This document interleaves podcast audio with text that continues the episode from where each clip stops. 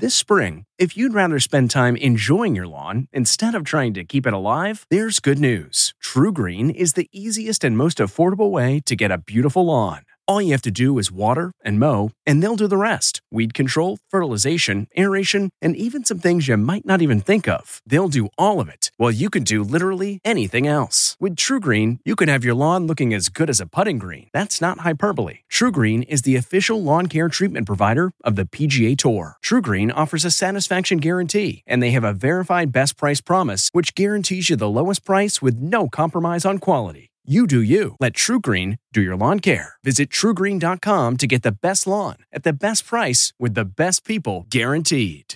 This episode is brought in part to you by Audible, your go to destination for thrilling audio entertainment.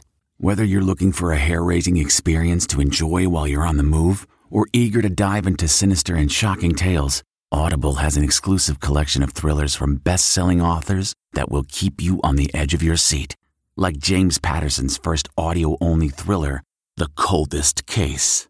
Experience stories like never before, where every chilling detail is brought to life by captivating sound design. Plus, as an Audible member, choose one title a month to make yours forever.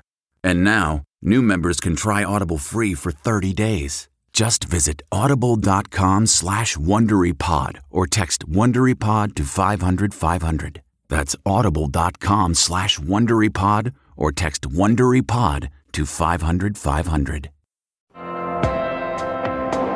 Freedom itself was attacked this morning by a faceless coward, and freedom will be defended. 20 years later, CBS News looks back on the changes still affecting all of us we are now looking at flames shooting out of the north side of uh, number one World Trade Center, but there are at least some windows uh, blown out and smoke billowing out of the opposite side. Oh my God, another plane has just hit, it hit another building. Remembering the day we will never forget. People are streaming out of lower Manhattan, a major exodus here.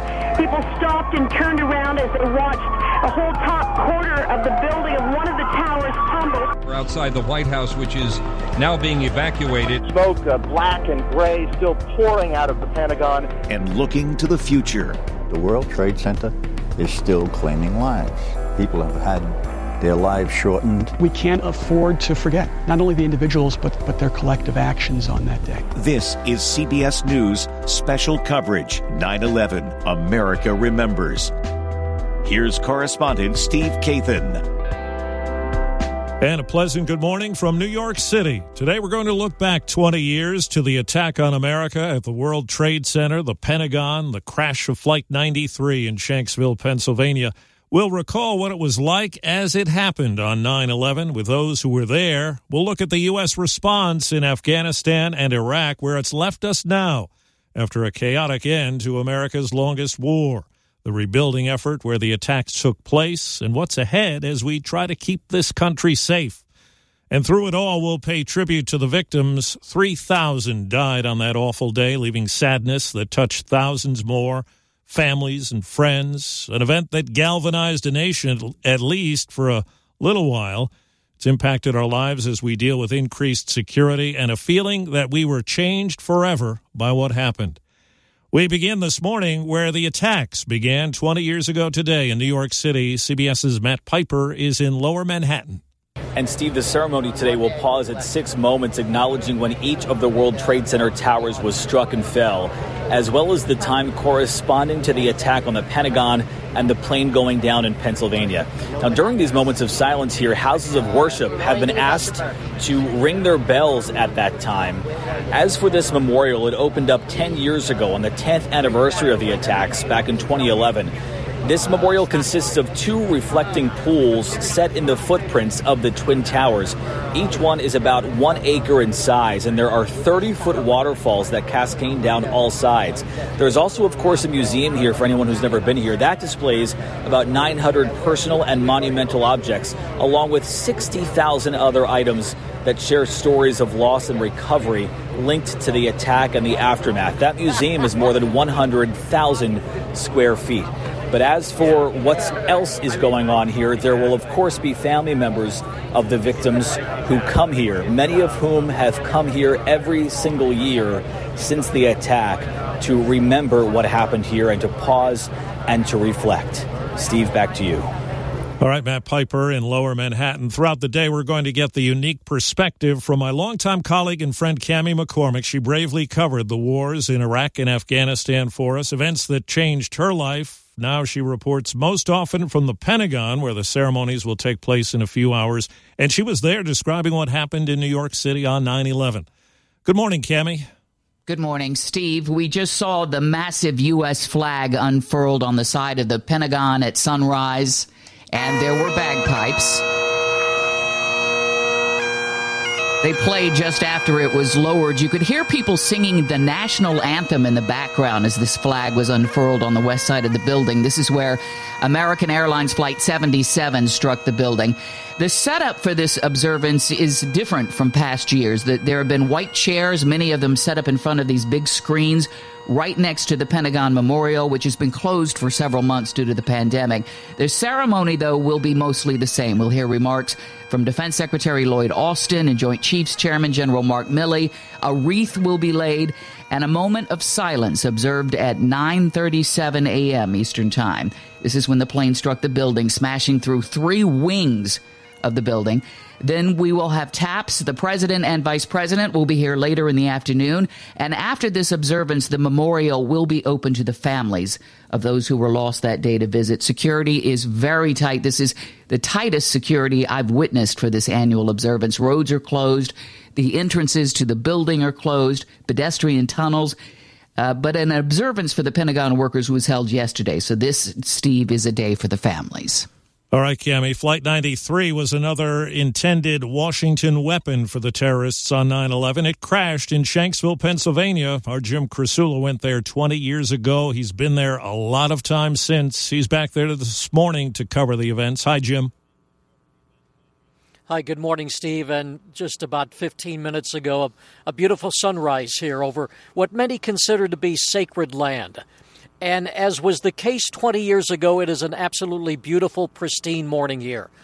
Uh, very chilly in the low 40s, but again, families are gathering here. The president and first lady will be here later this morning for the ceremony, the 20th anniversary of 9 11, obviously. And, and as I say, many people in these parts of the Laurel, what's called the Laurel Highlands of southwestern Pennsylvania, about 70 miles or so driving wise from Pittsburgh consider this very hallowed ground, sacred ground.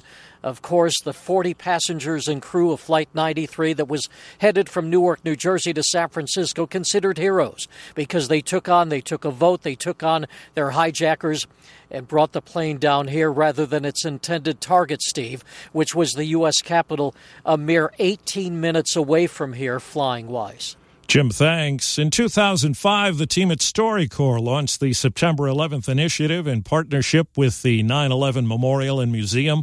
Their mission was to record at least one story to honor each of the lives lost during the 9 11 attacks and the World Trade Center bombing in 1993. As part of our coverage, CBS News Radio has partnered with StoryCorps. Here's correspondent Monica Ricks. The last time I saw my daughter was the night before September 11. Esther DiNardo tells StoryCorps her daughter Marissa worked in the World Trade Center and took her family to dinner there hours before the towers fell. It was Esther's birthday. And she said to me, Mom, I got you on the top of the world. Burnell Sutton says his wife's last words were sealed with a kiss. She says, Where do you think you're going? You know you don't leave without kissing me. Claudia Sutton was an accountant in the North Tower. My children asked me, so I told them that God rescued mommy from the building and took her home. I basically never met my grandmother. Graham Haggett is now 20. He was just 10 weeks old when his grandmother died. At 11, he gave this interview with his mom, Shelley. We were on the phone with her when her tower was hit. She said, I need to go. I'll call you back when I get out. But Sandra Wright never made it out of the South Tower that day. Her last email talked about how cute Graham was. Monica Ricks, CBS News, New York. You're listening to live coverage 20 years later. America remembers 9 11 from CBS News.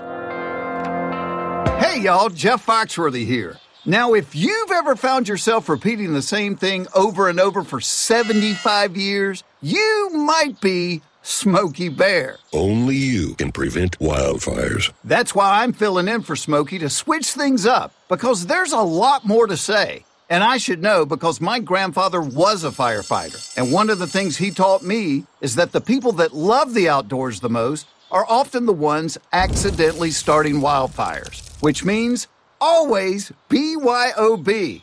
no, bring your own bucket to the campfire. And be extra careful with things like burning yard trimmings. Don't just walk away, or chances are you might be starting a wildfire. So, for the love of the outdoors, go to smokeybear.com to learn more about wildfire prevention. Brought to you by the U.S. Forest Service, your state forester, and the Ad Council. To some people, the sound of a baby babbling doesn't mean much. But that's not necessarily true. By six months, they're combining vowels and consonants. By nine months, they're trying out different kinds of sounds. And by 12 months, their babbling is beginning to take on some meaning. Especially if there's no babbling at all. Little to no babbling by 12 months or later is just one of the possible signs of autism in children. Early screening and intervention can make a lifetime of difference and unlock a world of possibilities. Take the first step at autismspeaks.org. A public service announcement brought to you by Autism Speaks and the Ad Council. Our coverage of 20 years later, America Remembers 9 11, continues now. Coming up, we'll talk with our military analyst, Jeff McCausland, about the Bush administration's initial response to the attack on 9 11. And we'll take you eventually to the museum that now pays tribute to the victims here in New York City. 8:48 a.m. Tuesday, September 11th. Traffic together. Tom Kaminski, Chopper 880. All right, uh, Pat, we are just currently getting a look at the World Trade Center. Another plane just hit. right, oh my God, another plane has just hit, flew right into the middle of it. Explosion. Today, we've had a national tragedy. Oh my goodness. We're looking at a uh, live picture from Washington, and there is smoke pouring out of the Pentagon. It collapsed. The top floors collapsed down. All of a sudden, I heard a roar, and I saw one of the towers blow. A giant rolling ball of flame, and the firefighters screamed, Run! Make the whole different room to breathe. We lost tons of guys. The early suspicion is that Osama bin Laden was behind this. We are completely shocked. Our spirits will not be broken. The resilience of this society will not be broken. We will find out who is responsible for this, and they will pay for it. Where are all the people who were in these buildings? He called me up. He said, um, I might not make it. The plane hit the building. There's a lot of smoke. the ceiling's caving in. I love you. Give the kids a kiss. My father. His name is David Ferrugia. David. And he wears a, a gold cross and has a big letter D on it. By late afternoon, a fireman carried an American flag to the mast and raised it. Fellow firefighters wept as the stars and stripes flew in the smoke filled sky. We will feel the loving arms of God wrapped around us and will know in our hearts that He will never forsake us as we trust in Him. And this is going to be a day that we will remember as a day of victory. With us now is CBS News national security consultant Jeff McCausland. Jeff, take us back 20 years. Right after the 9 11 attacks, the Bush administration response is to get Osama bin Laden and topple the Taliban in Afghanistan who've been allowing him to operate. Well, that's exactly right, Steve. Initially, the Bush administration, obviously identifying that the attack had emanated from training areas that Osama bin Laden and other Al Qaeda members had established in Afghanistan approached the Taliban government, which we had not recognized. Only three countries had, in fact, recognized the Taliban when they assumed power in 1996. insisting that they turn over bin Laden and the other Al Qaeda members to us. The Taliban under Omar Mullah Omar refused to do so, and, and the war was on. And by early October, of course, the initial bombing campaign began over Afghanistan, and support also then provided to the so called Northern Alliance, Tajiks up in the northern part of Afghanistan, which had resisted occupation and control by the Taliban government out of Kabul. In a few months, this campaign moved very quickly, and by December, uh, largely with ground infantry provided by the Northern Alliance and some American special ops and American air power, we had toppled that Taliban government and taken control of the major cities, Kandahar, Herat, uh, Mazar-e Sharif, as well as Kabul.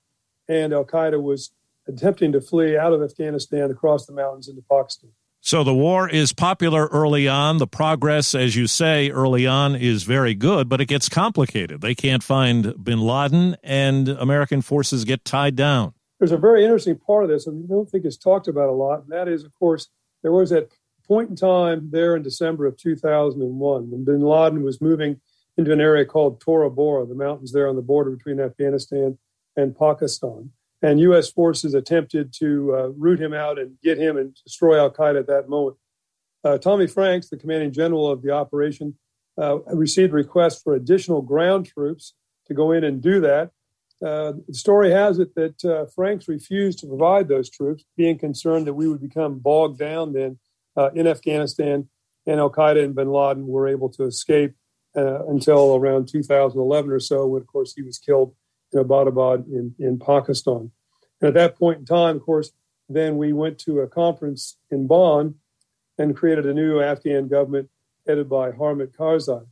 Uh, at the conclusion there as well, the Taliban had offered to negotiate a settlement, perhaps a coalition government, uh, but the U.S. government was going to have none of that. Many believe, argued most vociferously by then Secretary of Defense, the late Donald Rumsfeld, that the United States would not negotiate with the Taliban, would not negotiate with terrorists, and were out to destroy the Taliban, and therefore, with international support, created this new government headed by Hamid Karzai. Now, bin Laden wasn't found and killed until years later. Was that a tactical mistake not to move in and take that area and put more forces in? Well, hindsight is always 2020, as we know, for every Monday morning quarterback. Uh, and that would seem so. If we had pursued bin Laden more vigorously there in Tora Bora, if we had destroyed him personally as a rallying point for Al Qaeda, if we had done more damage to Al Qaeda at that time, uh, then obviously we'd be in a different place today. The second thing would be, of course, whether or not we had decided to uh, negotiate with the Taliban.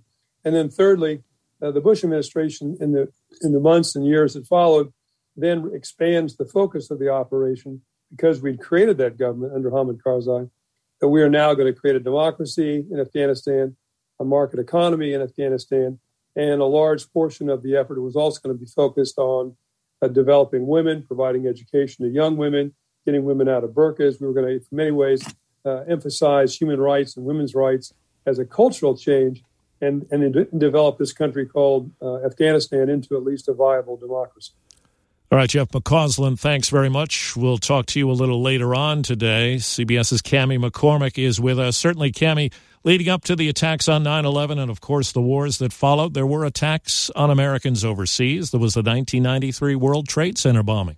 Right. And uh, Khalid Sheikh Mohammed is on trial now, pretrial hearings at Guantanamo. He has admitted involvement and he was believed to be the financier of that attack. There were also the U.S. Embassy bombings in Africa in 1998 in Nairobi, Kenya, in Dar es Salaam, Tanzania, which killed more than 200 people. That was the first attack that put Al Qaeda and Osama bin Laden really to the public's attention. And then, of course, the 2000 suicide terrorist attack against the USS Cole, which was refueling in Aden, Yemen, and killed 17 American sailors. There were a lot of indications that something more was coming, and intelligence agencies weren't sharing the information. All right, Cami, thanks. It's a beautiful morning in New York City, much like it was 20 years ago. Sunny, cool, it's going to get warm. A beautiful shot from downtown, the images of the water.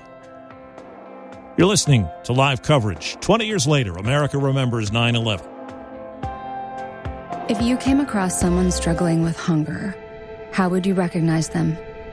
By their clothes, their age, the way they speak? Would you notice a 16 year old boy who got his first job? Not for extra spending money, but to help feed his little sisters? Or a mother who's in between jobs and sometimes goes to bed hungry so her kids can have dinner?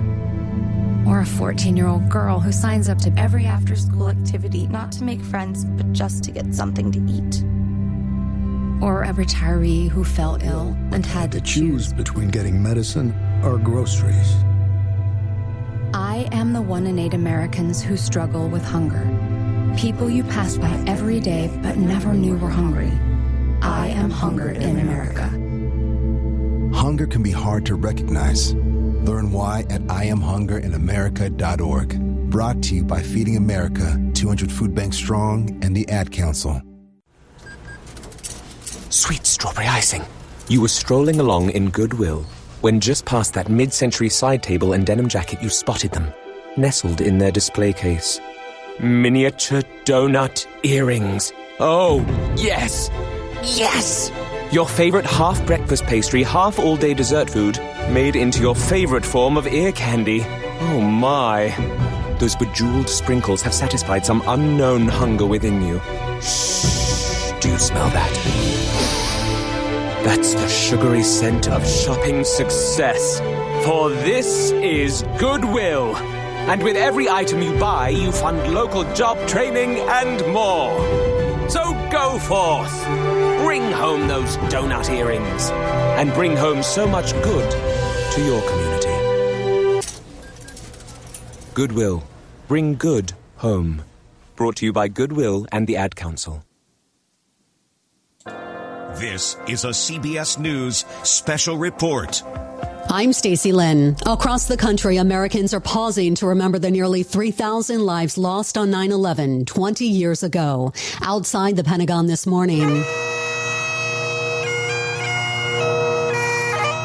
Bagpipes played as they prepare to roll out the American flag. In Shanksville, Pennsylvania, 40 lanterns were lit last night to honor those on Flight 93. Cindy Curry was paying tribute to her aunt. It's a beautiful memorial to all of them, and I get overjoyed and, you know, just gratitude, immense gratitude. President Biden with a solemn message on Twitter. May God bless the lives lost on September 11, 2001, and their loved ones that were left behind. Mr. Biden will attend a ceremony at the 9 11 Memorial in New York City this morning before heading to Shanksville and the Pentagon. CBS News Special Report.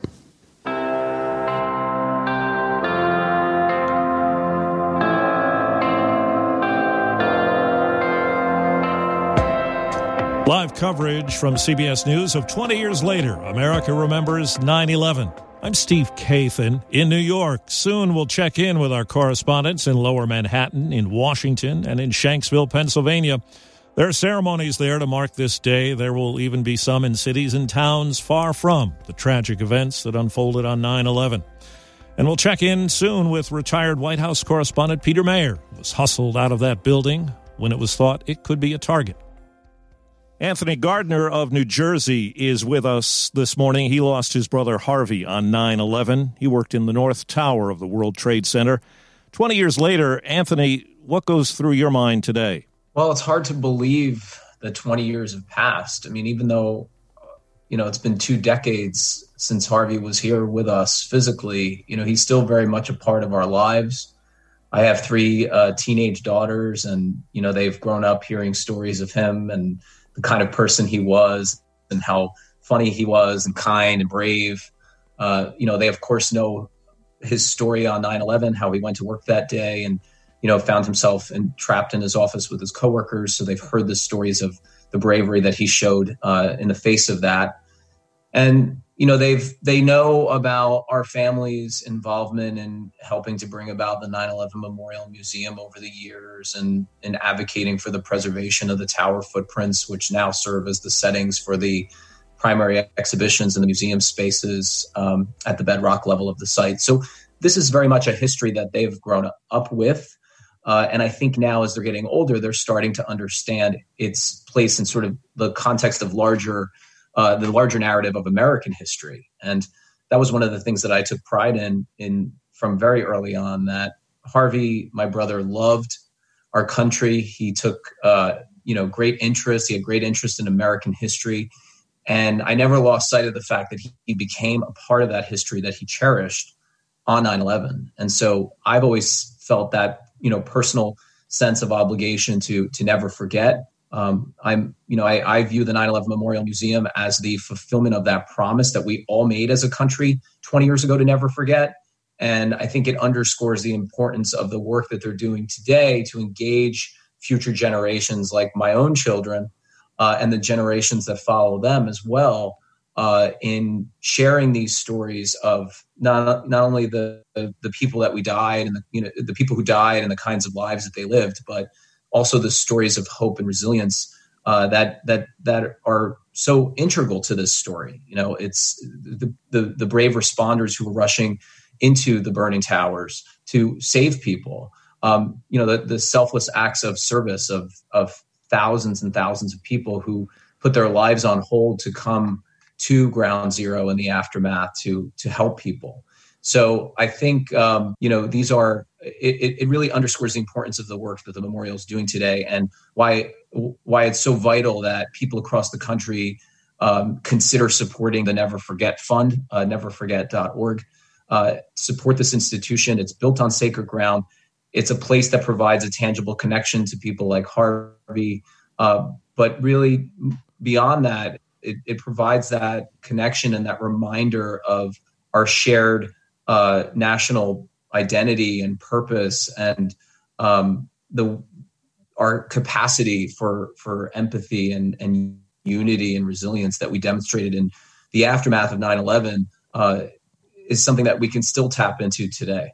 Anthony here's a term that takes us back 20 years a floppy disk. Uh, one from your brother maybe is even a, more than 20 uh, maybe so right it, that takes us back. Uh, there is a floppy disk from your brother among the museum's artifacts. Tell us about that. So harvey uh, before he took his position at the uh, world trade center site he was debating whether or not to go to culinary school or to go to into uh, an it training program.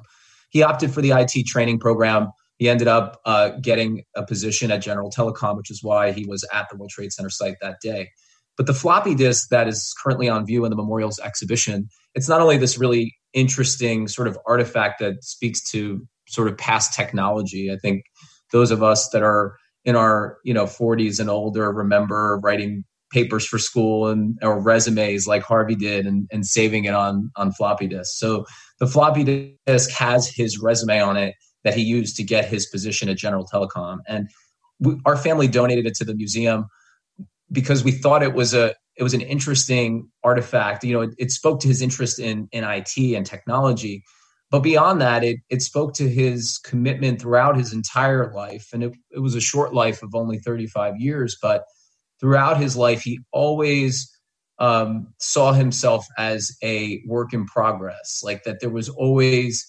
something new he could learn. And I and I think that's such a a wise approach um, for and a, and, a, and, very instructive, I think, for the rest of us to you know consider our lives in that way of always looking for ways to to learn more and improve and and so I, that floppy disk to me sort of represents that aspect of my brother's nature. One final thing, Anthony. What about uh, your thoughts about Harvey today? What do you remember most about him? Do you remember talking to him on that day or just beforehand or your last conversation? Uh, when I think of Harvey, I, you know, his his his picture is all over my house. Uh, you know, when I travel places, um, I take him with me, and um, I just think about how how much he, you know, he was our he was ten years older than me, and he was the role model that I looked up to. I mean, he was brave, and he was you know the protector of our family, and um, wise beyond his years. And so, you know, quick example, he he studied martial arts, and uh, you know that was something I followed in his footsteps in the years um, since 9/11. I earned a black belt a couple years ago and dedicated that to him. Um, he's just 20 years later, he's still somebody that inspires me uh, to be better, to live a better life, um, to be the best that I can be for him. 20 years later, America remembers 9 11. One in three adults has prediabetes. One in three. That means it could be you, your football buddy your football buddy. Or you, your best man. Your worst man. You, your dog walker. Your cat jogger. While one in three adults has prediabetes, with early diagnosis, prediabetes can be reversed. Take the risk test at doihaveprediabetes.org. That's doihaveprediabetes.org. Wait, did they just say one in three adults has prediabetes? That's 33.33333% of adults. That means it could be me, my boss, or my boss's boss, or me, my favorite sister, or my other sister. That's seven members of my 21 person romantic book club. Wait, the one in three could be me, my karaoke partner Carol, or ugh, my karaoke enemy Jeff. I'm gonna take the risk test at doihaveprediabetes.org. Brought to you by the Ad Council and its pre-diabetes Awareness Partners. The following is made possible by Dad. Why was the basketball court all wet? Because the players kept dribbling all over it. the dad joke. Corny, groan worthy, but also one of the simplest ways to share a moment with your kids. Why do you have to be careful when it's raining cats and dogs? Because you might step in a poodle. and kids that spend more time with their dads grow up to be smarter, more successful. Can I tell you a cat joke? Just kidding.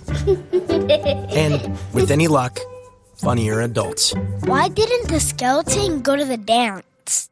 Because he didn't have any body to go with. Dad jokes rule.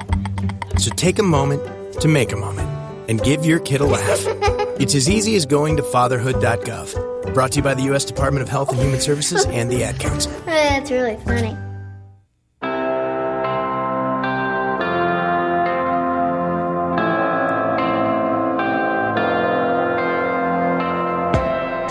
Twenty years later, America remembers 9 11. It's live coverage from CBS News as we recall what it was like as it happened on 9 11 with those who were there and we're looking at the U.S. response, the wars in Afghanistan and Iraq, the war on terror here, and where it's left us now. After a chaotic end to America's longest war, there will be ceremonies at Ground Zero. Dignitaries are already arriving. New York Governor Kathy Hochul just moments ago. There will be the reading of the names of the victims and events at the Pentagon in Shanksville. And now we're in a post Afghanistan period. For the first time since 2001, we'll look at how that's changed American strategy because the war on terror has shifted focus more now on domestic threats from extremist groups. We'll have more coming up. This is a CBS News special report. It's been 20 years since the 9 11 attacks. For many, the memories will never fade. For some reason, it's much more emotional this year. It's hard. You know, it all comes up. This woman lost her husband. Many will head to the 9 11 Memorial and Museum in New York City. CBS's Michael George is there. Security will be tight in the city and nationwide as Americans mark two decades since the worst terror attacks on U.S. soil. We feel very confident after assessing our threats that we'll be able to handle the events of this weekend and welcome people from around the world to come to this place of reflection. Marietta, Georgia artist Eric Greenwald showcased his tribute in Shanksville, Pennsylvania. Chalk art by nature is a temporary medium to be enjoyed in the moment. The reaction has just been incredible. I mean, it's just been quite an honor to be able to do this here on site. We've met several of the family members over the last few days who have just been moved, some to tears. CBS News Special Report. I'm Lisa Mateo.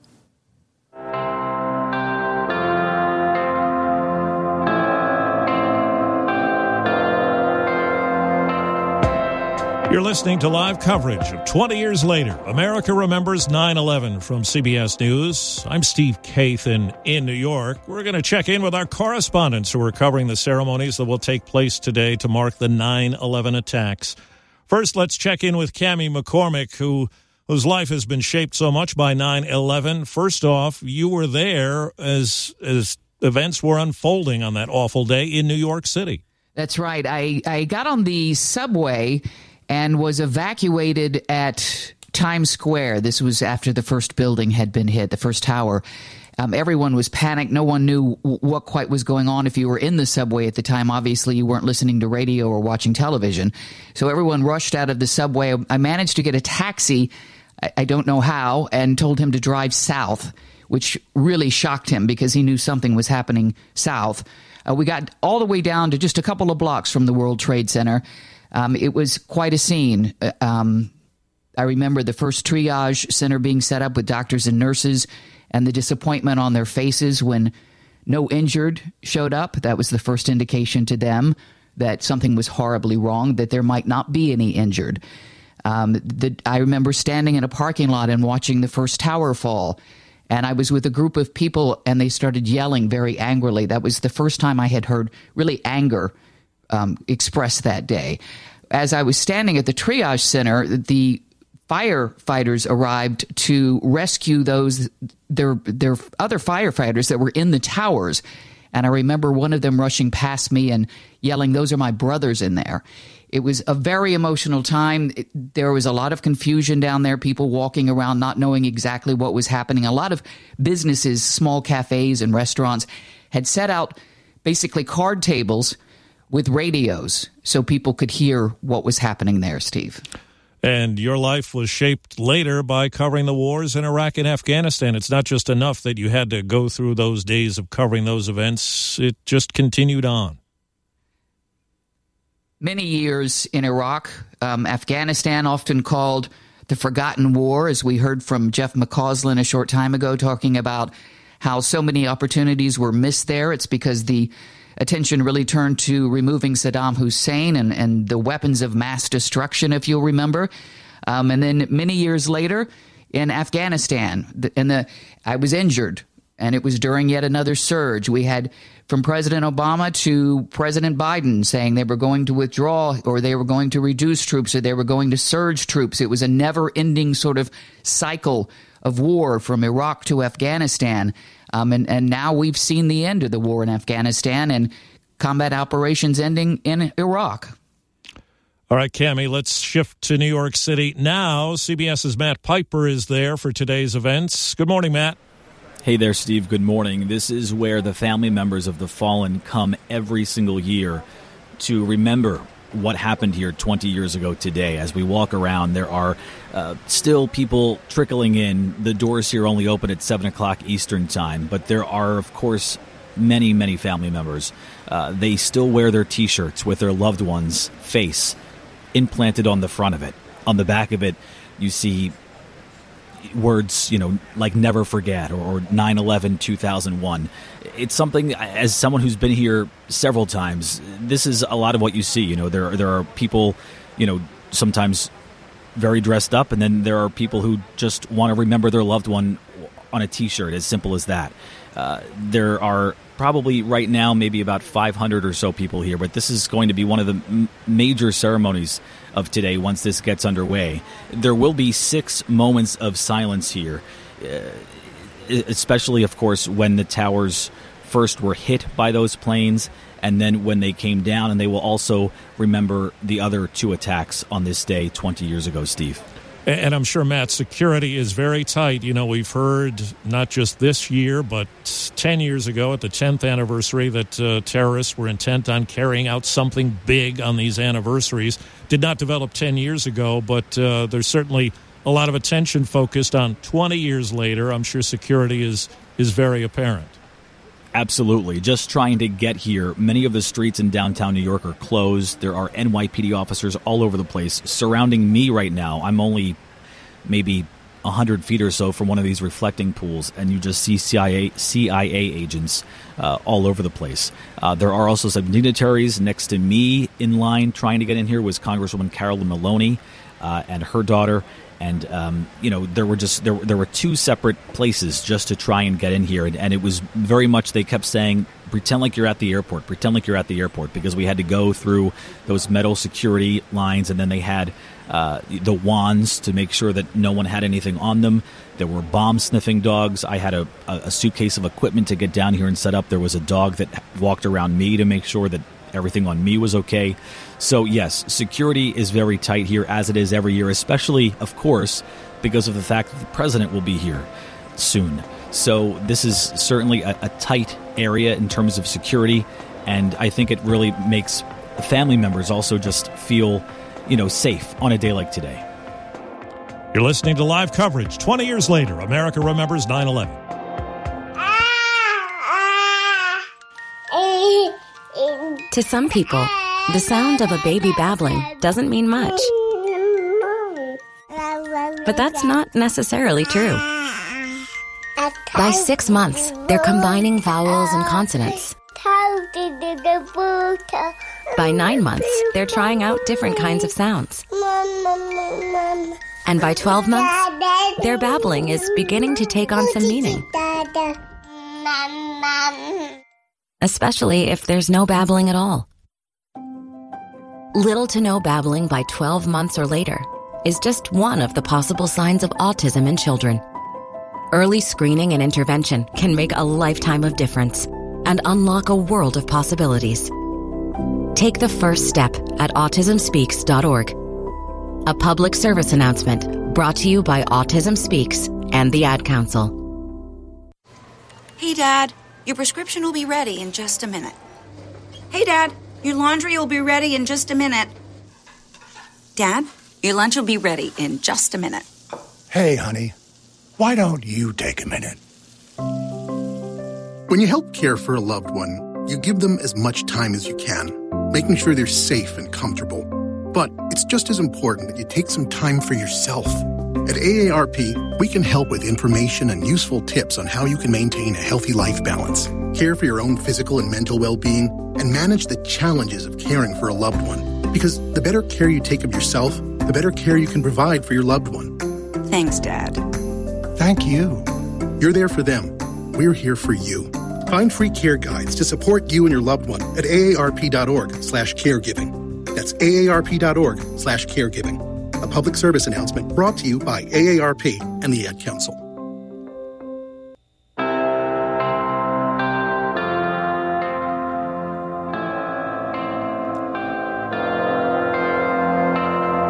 Live coverage of 20 years later, America remembers 9 11 from CBS News. We'll get back to our correspondents who are covering today's events. Let's remember when this attack on America took place, George W. Bush had been president for only about nine months. And for him, the focus changed from a mostly domestic agenda and uh, became a, a war on terror for him. He became what he famously called a war president. With us now is retired CBS News White House correspondent Peter Maer. Peter, on 9 11 20 years ago, you were at the White House. President George W. Bush was in Florida. That's right. You know, Steve, uh, the White House, so often a headline driver on any given day was, you know, really, to be honest, something of a footnote on 9 11. The president, uh, as you noted, was uh, in Florida visiting a school, reading a story to, to young kids when his chief of staff, Andrew Card, walked up very famous picture, whispered in his ear what was happening in New York. Now, I was at my desk in the uh, CBS News office uh, at the White House with uh, my friend and colleague Bill Plante. And like so many others everywhere around the country, we were, you know, just stunned by the, the video coming in from New York. Uh, how could a plane hit the World Trade Center on a crystal clear early fall day? Uh, but in sharp contrast to that historic whisper down in Florida, the White House, Steve, suddenly became a, frantic scene of shouting by the uniformed Secret Service officers who guard the building. I can close my eyes 20 years later and I can still hear their voices, uh, just constant shouting of out, out, everybody out. Um, we, of course, had seen what was happening in New York, and it was clear there were, Steve, deep concerns uh, that the White House could be a target at that time. So, as you're hustling out of the White House, the story continues to evolve. Of course, certainly what happened in New York was just part of it. Well, that's right. I mean, it, it, was a scene verging on chaos when we went outside the White House. People were rushing out of uh, many government and, and corporate office buildings around 1600 Pennsylvania Avenue. There were fire trucks and police cars and ambulances uh, racing through the streets, although you know, there was nothing in, in terms of a disaster in Washington. But in the distance, as I walked out of the White House, just sort of over my left shoulder, in a in a sort of a gap in the uh, the scene there between the old executive office building and the mall, I could see smoke rising across the Potomac River. We didn't know it at the time, but of course, the Pentagon had been hit there, uh, way beyond the hallowed buildings of D.C. across the Potomac. Uh, the massive building was hit by, of course, one of the hijacked aircraft. It was American Flight 77. And you know, Steve, as you look back on it, uh, this was the first time that the nation's capital was under attack since the War of 1812. This was the Pearl Harbor uh, of our era. And, and there were real concerns about whether or not President Bush should return to Washington. Oh, yes. I mean, you know, for a while, the country, uh, White House correspondents, and everyone else didn't exactly know where he was.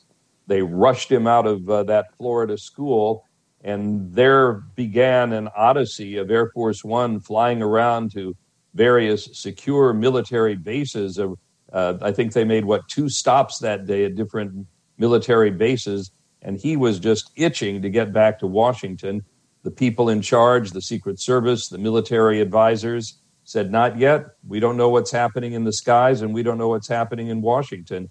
But eventually, of course, he did uh, fly back and uh, make a speech to the nation from the Oval Office. I, I remember some of your reporting that day 20 years ago on 9 11.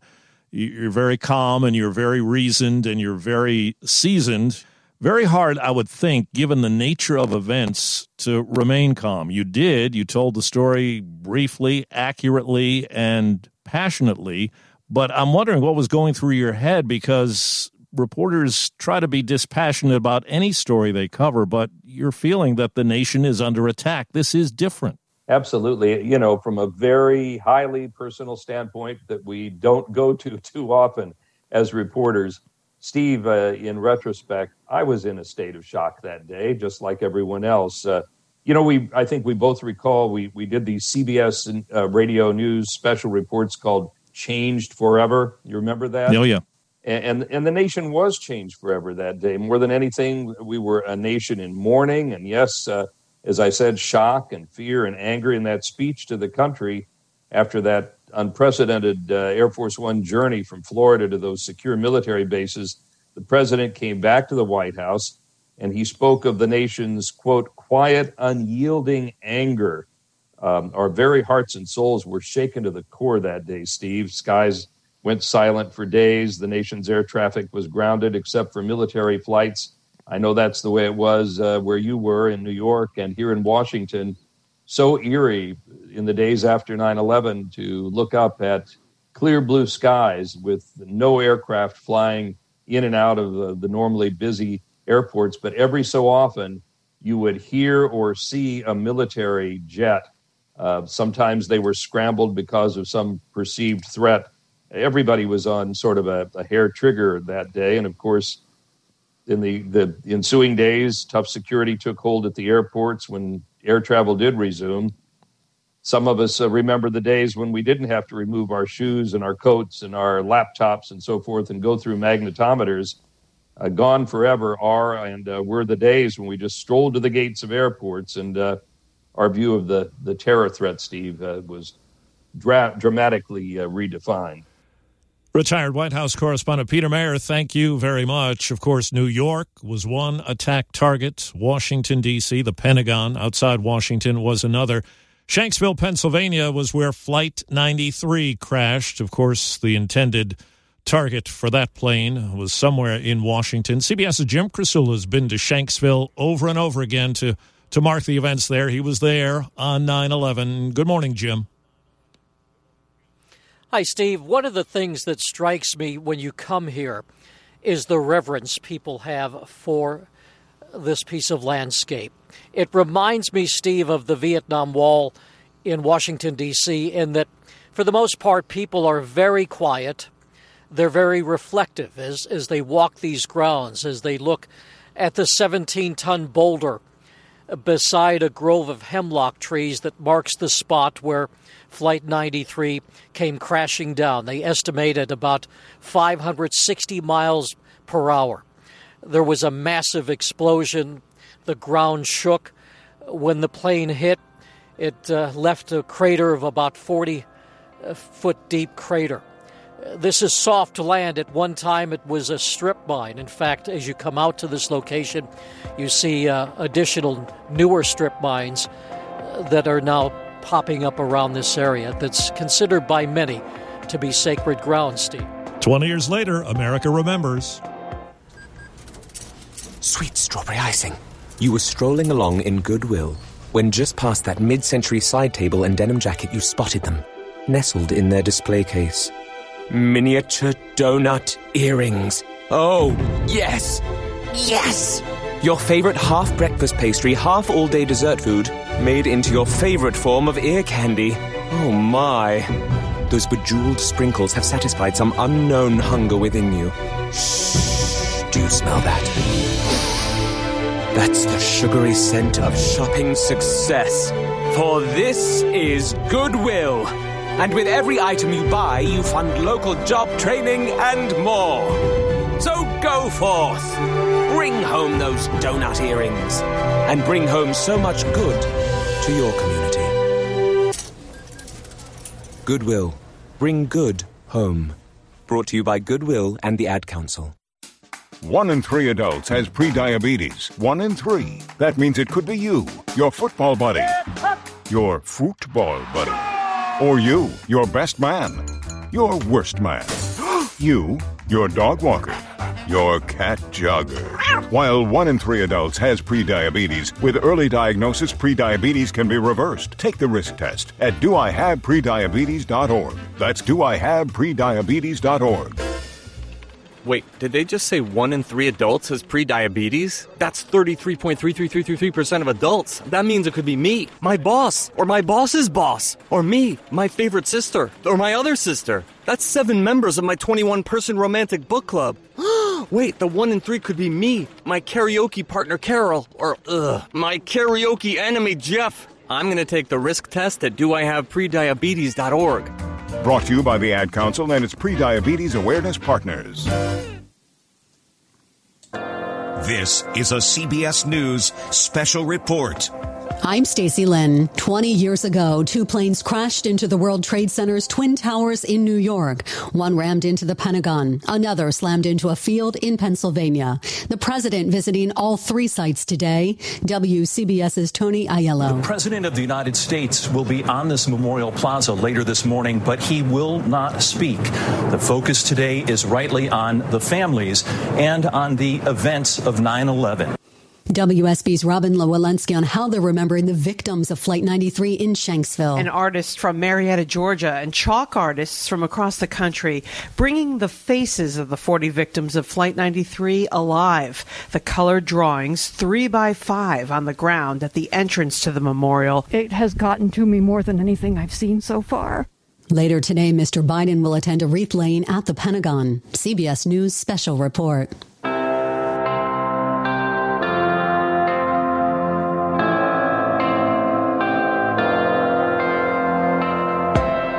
It's live coverage from CBS News 20 years after the 9 11 attacks. Those attacks changed so many lives forever, from the victims whose lives were cut short to their families who have coped with loss right up to this day. It put men and women in uniform in danger in Afghanistan and later Iraq. A heavy price has been paid by a lot of people in the time since 9 11. We're going to hear about that day, how it changed from a sunny, nice September morning into something no one could ever imagine. My colleague Allison Keyes was in New York City on 9 11.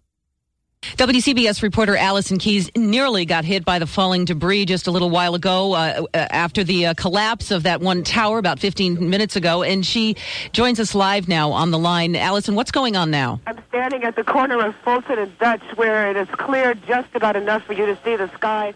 It was a gorgeous, gorgeous, gorgeous day.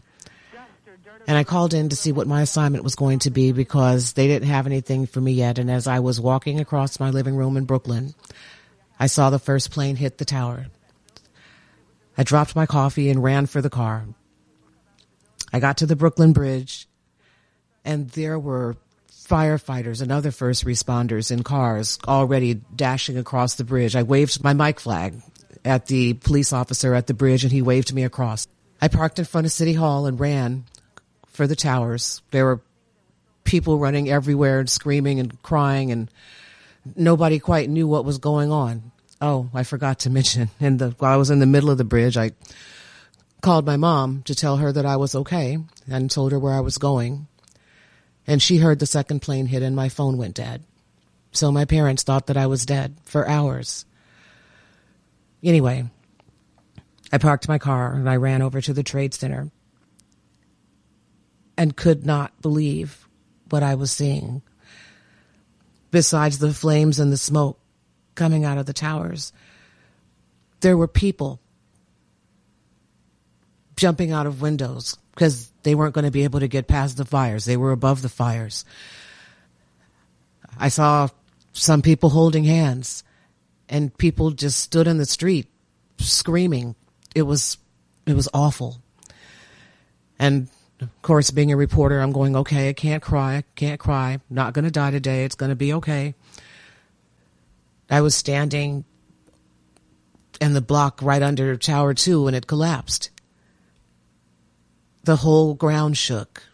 It felt like the world shook. And I turned around and I saw the building coming at us and I screamed, run, and turned around and ran. And there are all these people running and we're running, running, running.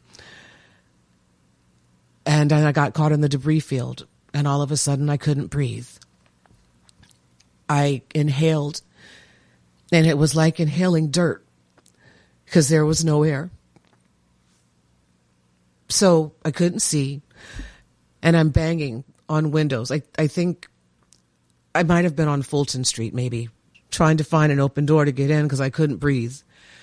And finally, somebody opened a door, and I ended up in a stairwell with all of these other people who were crying, obviously, and panic stricken. And I was coughing my guts out, and my pager was going off, and I couldn't talk. So somebody in the stairwell gave me some water, so I drank some water. And I took a breath and went outside to see what was going on because I had dropped my phones running. I found a payphone and called into my job, and I was hysterical because they were saying, okay, we're going to put you on the air. And I kept saying, no, you have to call my mother. My mother is going to think I'm dead. You have to call my mother. There were doctors that had come from the hospital nearby and first responders, and somebody poured water over my face because I was so crusted with everything I couldn't see. So I'm interviewing people, and everyone's terrified, and it was clear by then that it had been it, it had been an attack, and everyone was worried that more planes were coming. I was watching firefighters running into the other tower, and it collapsed while they were running inside. It was the worst thing that I have seen ever in my life, before or since. So I stayed, I don't really know how many hours talking to people and firefighters and people who couldn't go home. And people were heading for the bridge in tears. The one thing, though, that I remember the most is that the city and the nation were united in a way that I have never seen or felt since then. Then it's a terrible, terrible thing that I have not seen or felt it since then. I thought I was going to die. But I didn't. And I'm so sorry for those who did, and for the ones that have been dying since then that are sick. The nation needs to always remember and never forget. It's Allison Keyes remembering back to 20 years ago in New York City. She was in the thick of it as things were happening, terrible things were happening. This morning, it's a lot like it was 20 years ago before things took a terrible turn. Sunny, beautiful day. You hear the water the World Trade Center Memorial.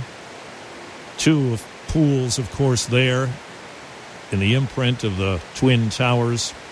Dignitaries have been arriving and uh, not much social distancing going on. It's a crowd of people.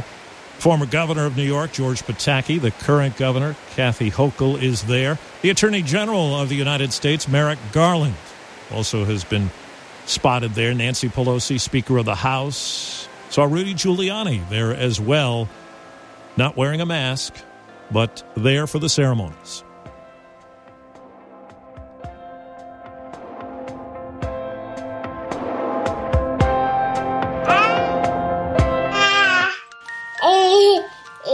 To some people, the sound of a baby babbling doesn't mean much. But that's not necessarily true. By six months, they're combining vowels and consonants. By nine months, they're trying out different kinds of sounds. And by 12 months, their babbling is beginning to take on some meaning. Especially if there's no babbling at all.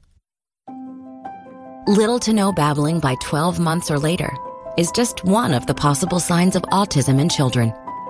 Early screening and intervention can make a lifetime of difference and unlock a world of possibilities. Take the first step at autismspeaks.org. A public service announcement brought to you by Autism Speaks and the Ad Council. If you came across someone struggling with hunger, how would you recognize them? By their clothes, their age, the way they speak? Would you notice a 16 year old boy who got his first job? Not for extra spending money, but to help feed his little sisters? Or a mother who's in between jobs and sometimes goes to bed hungry so her kids can have dinner? Or a 14 year old girl who signs up to every after school activity not to make friends, but just to get something to eat? Or a retiree who fell ill and had to choose between getting medicine or groceries. I am the one in eight Americans who struggle with hunger. People you pass by every day but never knew were hungry. I am hunger in America. Hunger can be hard to recognize. Learn why at IamHungerInAmerica.org. Brought to you by Feeding America, 200 Food Bank Strong, and the Ad Council. Freedom itself was attacked this morning by a faceless coward, and freedom will be defended. 20 years later, CBS News looks back on the changes still affecting all of us.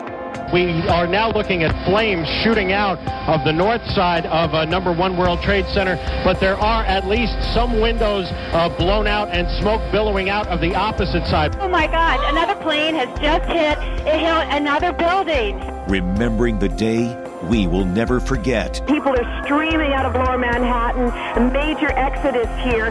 People stopped and turned around as they watched a whole top quarter of the building of one of the towers tumble. We're outside the White House, which is now being evacuated. Smoke, uh, black and gray, still pouring out of the Pentagon. And looking to the future.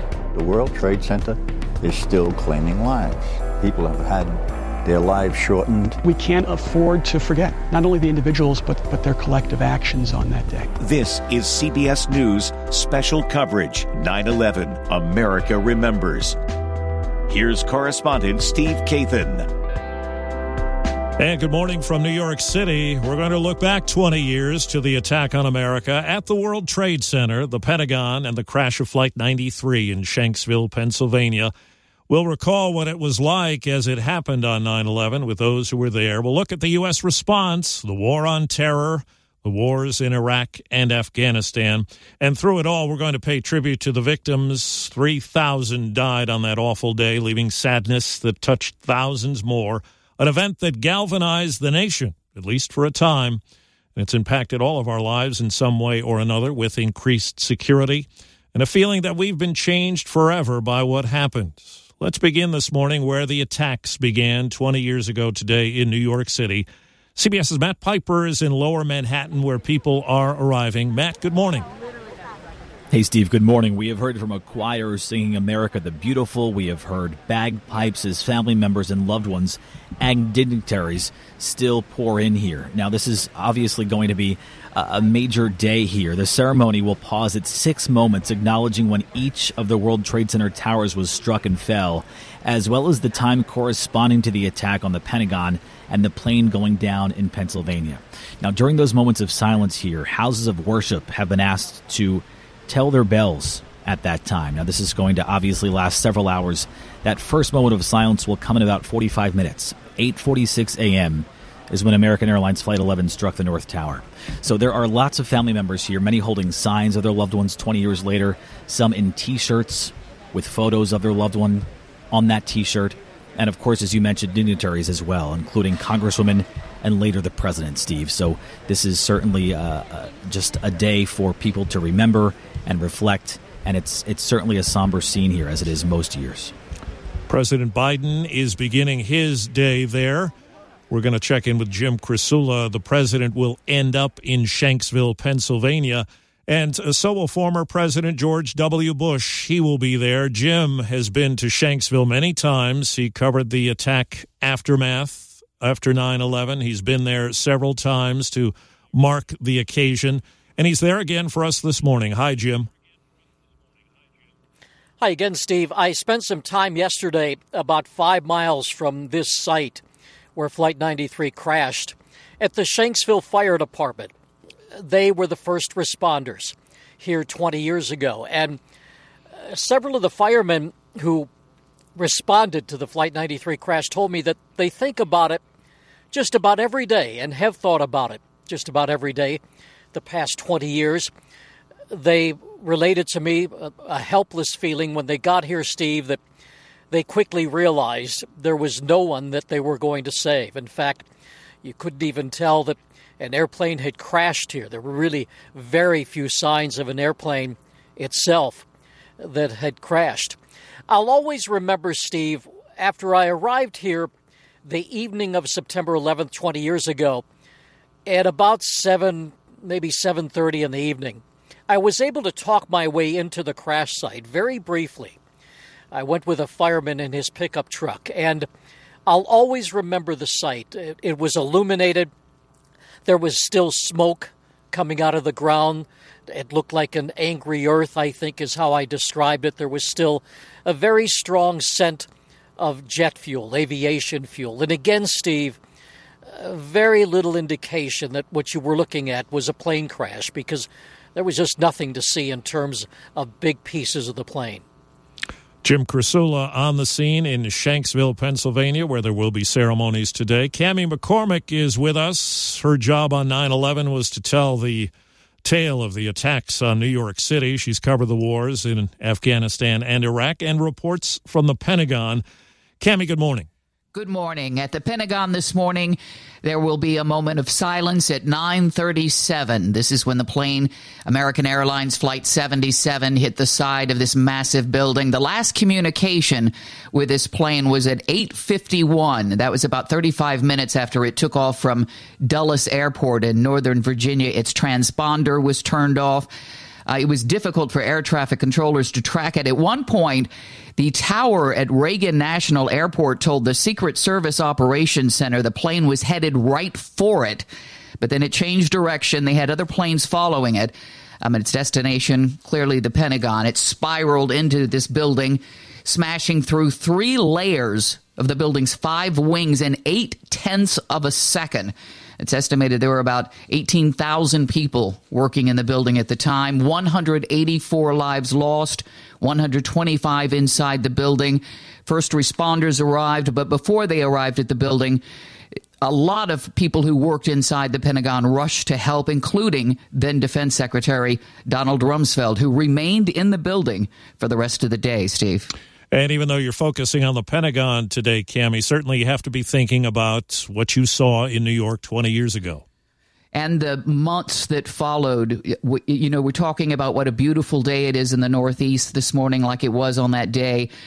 I remember when I got out of the taxi down at Ground Zero, they had just announced on the radio that all air traffic control over the country had been halted. And as soon as I got out of the car, I heard a plane and I was terrified that it was a, a yet another plane coming to attack us. And in fact, it was a military jet.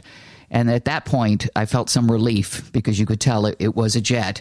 Uh, but things changed in New York so dramatically. I remember how quiet it was for so long, for weeks. I remember hearing the first taxi honk its horn several weeks after 9 11 and being so startled by that because it had been so quiet. And for so many weeks and months, afterwards, every time a plane would fly overhead, especially on a clear day, New Yorkers would look up and and and feel a little bit of fear. Indeed, I remember on that day uh, a cop on every corner, just about three hours after uh, the attacks took place, and a line of emergency vehicles just waiting. And this is miles away. We're miles away in the broadcast center here in New York from from nine for the 9/11 attack site, but uh, a line of emergency vehicles waiting to go downtown. Cami, thanks very much. 343 firefighters died on 9 11, including a chaplain and two paramedics, as they responded to the horrific scene at the World Trade Center. Somebody gave an urgent, and next thing we know, we're just dragging some people. I came down with two guys. I was sharing my mask with two other guys. And we just made it out. Then we made it out here. The tower blew. A lot of familiar names here. James Dowdell is here at the 9 11 memorial, touching his dad's name on the bronze parapet. I do look at this place. My father's body was never recovered from here, so there is a piece of it that I think is sacred. Kevin Dowdell was an FDNY lieutenant.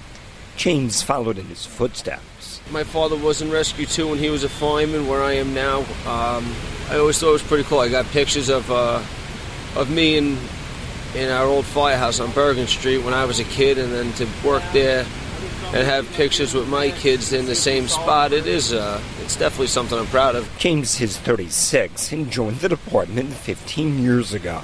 Every major event in my life that's happened has happened since 9/11. From graduating high school to becoming a fireman, a father, graduating college, everything. He misses his dad personally and professionally. You know, I had a good fire, and, and I know he would have, you know, he would have been a great person to talk to, but I don't get to talk to him. Um, those are the hard times. And he's trying to pass along the same values his dad imbued in him. Hard work pays off. Doing the right thing, even when no one's around. You know, telling the truth, being loyal, being courteous. James, his brother, and his mom have persevered. My father left, uh, died, but our family has stayed the course, and uh, we've tried to remember his values that he's taught us, that my mother has instilled in us, and we've just tried to not let that day change us or define us. At the 9 11 memorial, Peter Haskell for CBS News, New York. With us now is our CBS News colleague, Mara Rubin. 20 years ago, she was a reporter for New York City radio station WOR. Now, you and other reporters began that day covering politics, political primaries. You were at a school strike.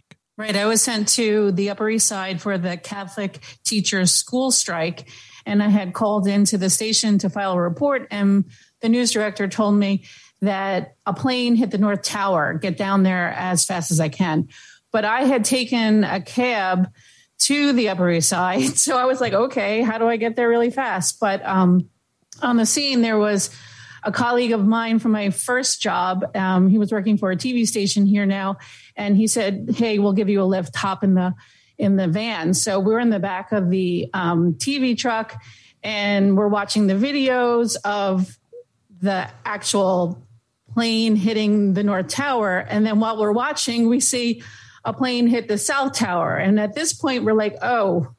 maybe this isn't an accident. I think this is a little more serious or a little more sinister than we had thought. And we just rushed, raced down to the World Trade Center site.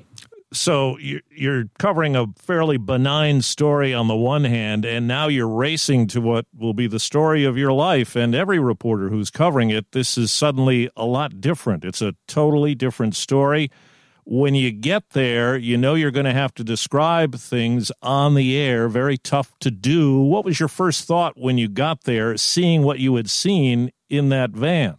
Well, I didn't know what was happening. I know what I saw. And then as soon as we got down there, we parked on the West Side Highway because we couldn't get further than that to get to the World Trade Center. It had been already blocked off by that point. So we're trying to inch closer, inch closer.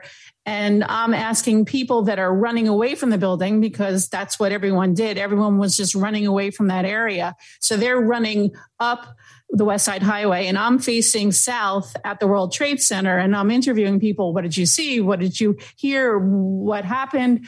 And as I'm doing that, you know that you see a flame you you see a hole in the building that's you know from my distance what i could see. And then all of a sudden i'm talking to someone interviewing them and i see someone actually jump. And i'm like oh my god oh my god someone's jumping. And i'm on the air live interviewing this person and i like totally cut her off. And i'm like in disbelief. I mean i don't know what happened to that person but we could all imagine what happened to that person. But from my vantage point, I could just see them floating and falling. I couldn't see them hit the ground. But I will never, ever forget that image that I saw. And you have to describe that and other things that you're seeing on the air. Very difficult to tell people what's going on in a chaotic situation.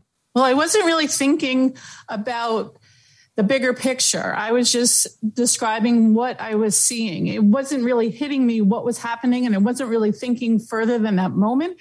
For example, my father worked at um, at Water Street downtown. He would take the New Jersey Transit in the morning to Newark and then take the path to the World Trade Center and get out. Like I wasn't even conscious of this.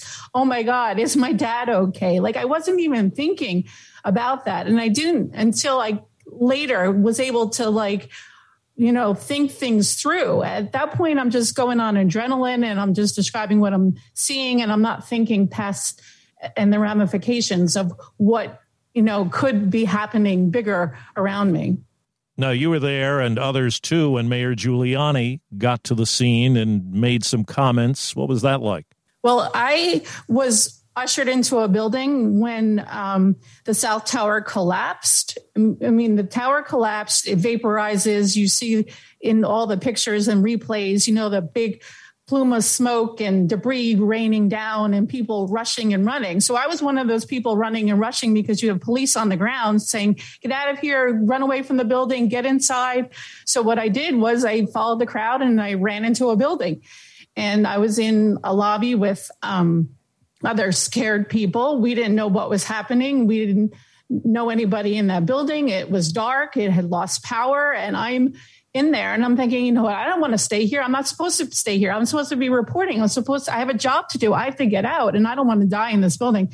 So I leave the lobby. I have to fight with the security guard because he didn't want to let me out because he thinks it's unsafe out there. And it was unsafe out there because there at that point there was one missing plane. We didn't know where it was going. We just knew that one other plane was hijacked and that's the one which landed in Shanksville so um, I finally convinced him to let me out. So I walk out of the building and I walk right into Mayor Giuliani and the fire commissioner and the police commissioner. And I'm like, okay, if anyone in the city knows where to go, where to be safe, these three do. And I just stay with them until they figured it out and we went to a hotel. All that we know, all that we know right now is the two airplanes struck the two large towers of the World Trade Center. What about memories of that day, Mara? Aside from the 20th anniversary, where we're all thinking about it, uh, just on an ordinary day, do you do images of that day come back? Does it show up in your dreams? You know, after it first happened, it did. It doesn't now. I think I kind of pushed it out of my mind, and I don't talk about it, and I don't try not to think about it. But when the anniversary comes up and we are talking about it, then um, then I think about it, and it, it is really hard. It is really hard. Our colleague Mara Rubin remembering that awful day in New York City. Today in New York, it's sunny. People are arriving for the ceremonies that are going to unfold. Throughout the week, people have been descending on lower Manhattan to visit the 9 11 memorial. CBS's Bradley Blackburn caught up with some of them. We're here to pay our respect to all our friends and our coworkers and everybody else, all the innocent lives that were taken that day. Iowa firefighter Nate Smith came to New York to honor the victims. Just to kind of pay tribute to fallen brothers and sisters. Um, it's pretty emotional. Yesterday, a candlelight service was held near Shanksville, Pennsylvania, where United Airlines Flight 93 went down. It's a beautiful memorial to all of them, and it seems like yesterday that it happened. A beam of light now shines into the sky over the Pentagon. More than 125 people died when a hijacked plane slammed into the building on 9 11. President Biden will attend memorial events at all three locations today, starting right here at the site of the World Trade Center. The President and First Lady Jill Biden arrived in New York City late last night. Mr. Biden will not be speaking at any of today's memorials, but he will be attending. He delivered his 9 11 message last night in a video released by the White House. On this 9 11, like every 9 11, I'm thinking about my friend Davis, who I grew up with in Delaware. On this day, 20 years ago, he and his family had just passed the first year without their youngest of three sons, Teddy, who died in a boating accident at age 15. And his eldest son, Davis Jr., was just six days into the new job on the 104th floor of the South Tower, the World Trade Center. Davis went straight to ground zero, search for his son. He searched deep into the last ending of hope, as he put it. A few days later, I spoke with Davis and talked to his fathers who know. I was on my way to speak to the students at the University of Delaware about what to make of the new world we were in. He told me to tell people, quote, don't be afraid. He said, tell them, don't be afraid. The absolute courage it took after two unimaginable losses is extraordinary. Yet the most ordinary of American things to know life can be unfair and uncertain, a cruel twist of accident or deliberate act of evil. But even in darkness, to still be the light. To the families of the 2,977 people from more than 90 nations killed on September 11th, 2001 in New York City, Arlington, Virginia, and Shanksville, Pennsylvania, and the thousand more who were injured. America and the world commemorate you and your loved ones, the pieces of your soul. We honor all those who risked and gave their lives in the minutes, hours, months, and years afterwards. The firefighters, police officers, EMTs and construction workers, and doctors and nurses, faith leaders, service members, veterans, and all of the everyday people who gave their all to rescue, recover, and rebuild. But it's so hard, whether it's the first year or the 20th. Children have grown up without parents, and parents have suffered without children. Husbands and wives have had to find ways forward without their partners in their life with them. Brothers and sisters, uncles and aunts, loved ones and friends have had to celebrate birthdays and milestones with a hole in their heart. No matter how much time has passed, these commemorations bring everything painfully back, as if you just got the news a few seconds ago. And so on this day, Jill and I hold you close in our hearts and send you our love. There are people around the world that you'll never know who are suffering through their own losses, who see you, your courage. Your courage gives them courage that they too can get up and keep going. And we hope that 20 years later, the memory of your beloved brings a smile to your lips, even while still bringing a tear to your eye. The days that followed September 11th, 2001, we saw heroism everywhere in places expected and unexpected. We also saw something all too rare a true sense of national unity.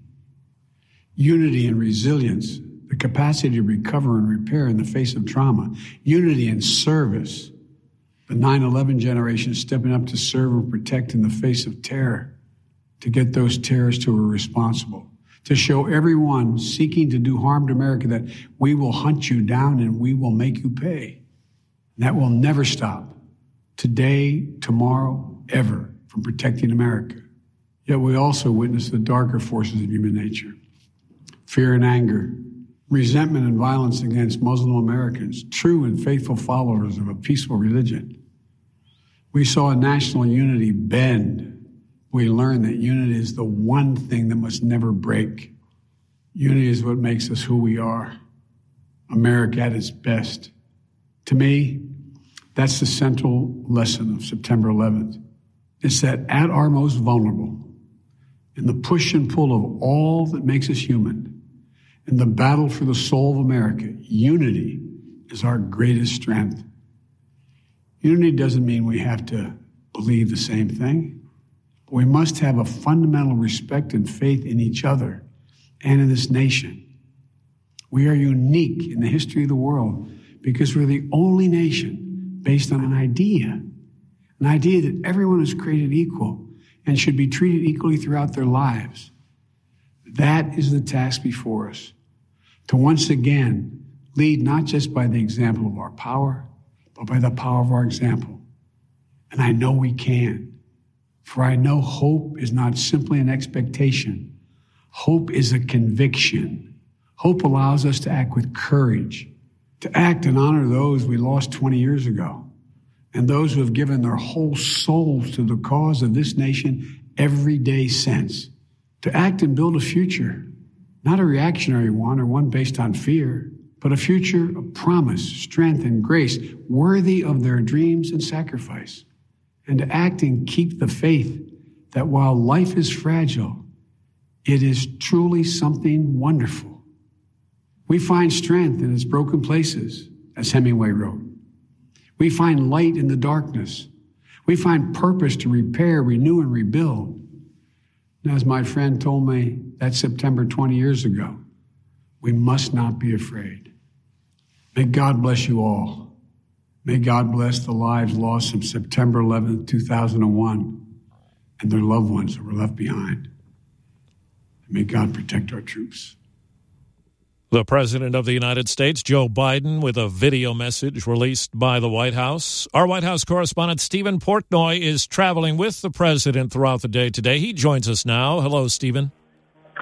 Good morning, Steve. I, I just have to underscore what an incredibly beautiful, picture perfect day it is here in lower Manhattan. Sunny skies, 64 degrees, not a cloud in the sky. Sort of poetic when you think about it, how it was 20 years ago today. Here at the 9 11 Memorial and Museum, the President is here. He's here with the First Lady. We arrived here in New York last night. The President right now is meeting with uh, two of his predecessors, Barack Obama and Bill Clinton, and their wives. And we expect in just about 10 minutes, the President is going to emerge with the First Lady and begin taking part in some of the commemorations here, particularly the moment of silence at 846. Stephen Portnoy with the president. Of course, Secret Service agents are at work today protecting the president and others. They were at work in Washington and in Florida, where President George W. Bush was on 9 11. They had some important decisions to make. They had to improvise in a situation that was fraught with uncertainty. Here's CBS's Jeff Pegues. In this now iconic moment from 9 11, President Bush is informed of the attack by his chief of staff, Andy Card.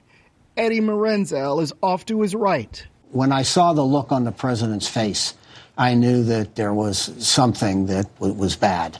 He was the lead Secret Service agent on the president's detail.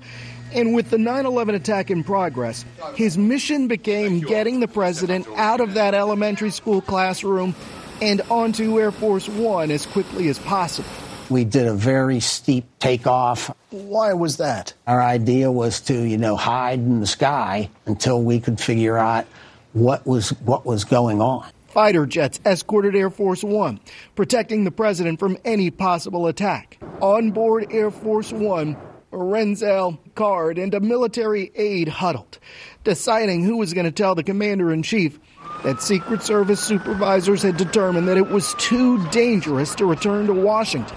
Don't bring them back. It's too unsettled. We don't know what else is out there. And so you said as far away from Washington as possible at this point? I said to the president, we have come up with a plan that we could go to Barksdale Air Force Base, regroup, and find out what's going on. I was working the uh, afternoon shift that day.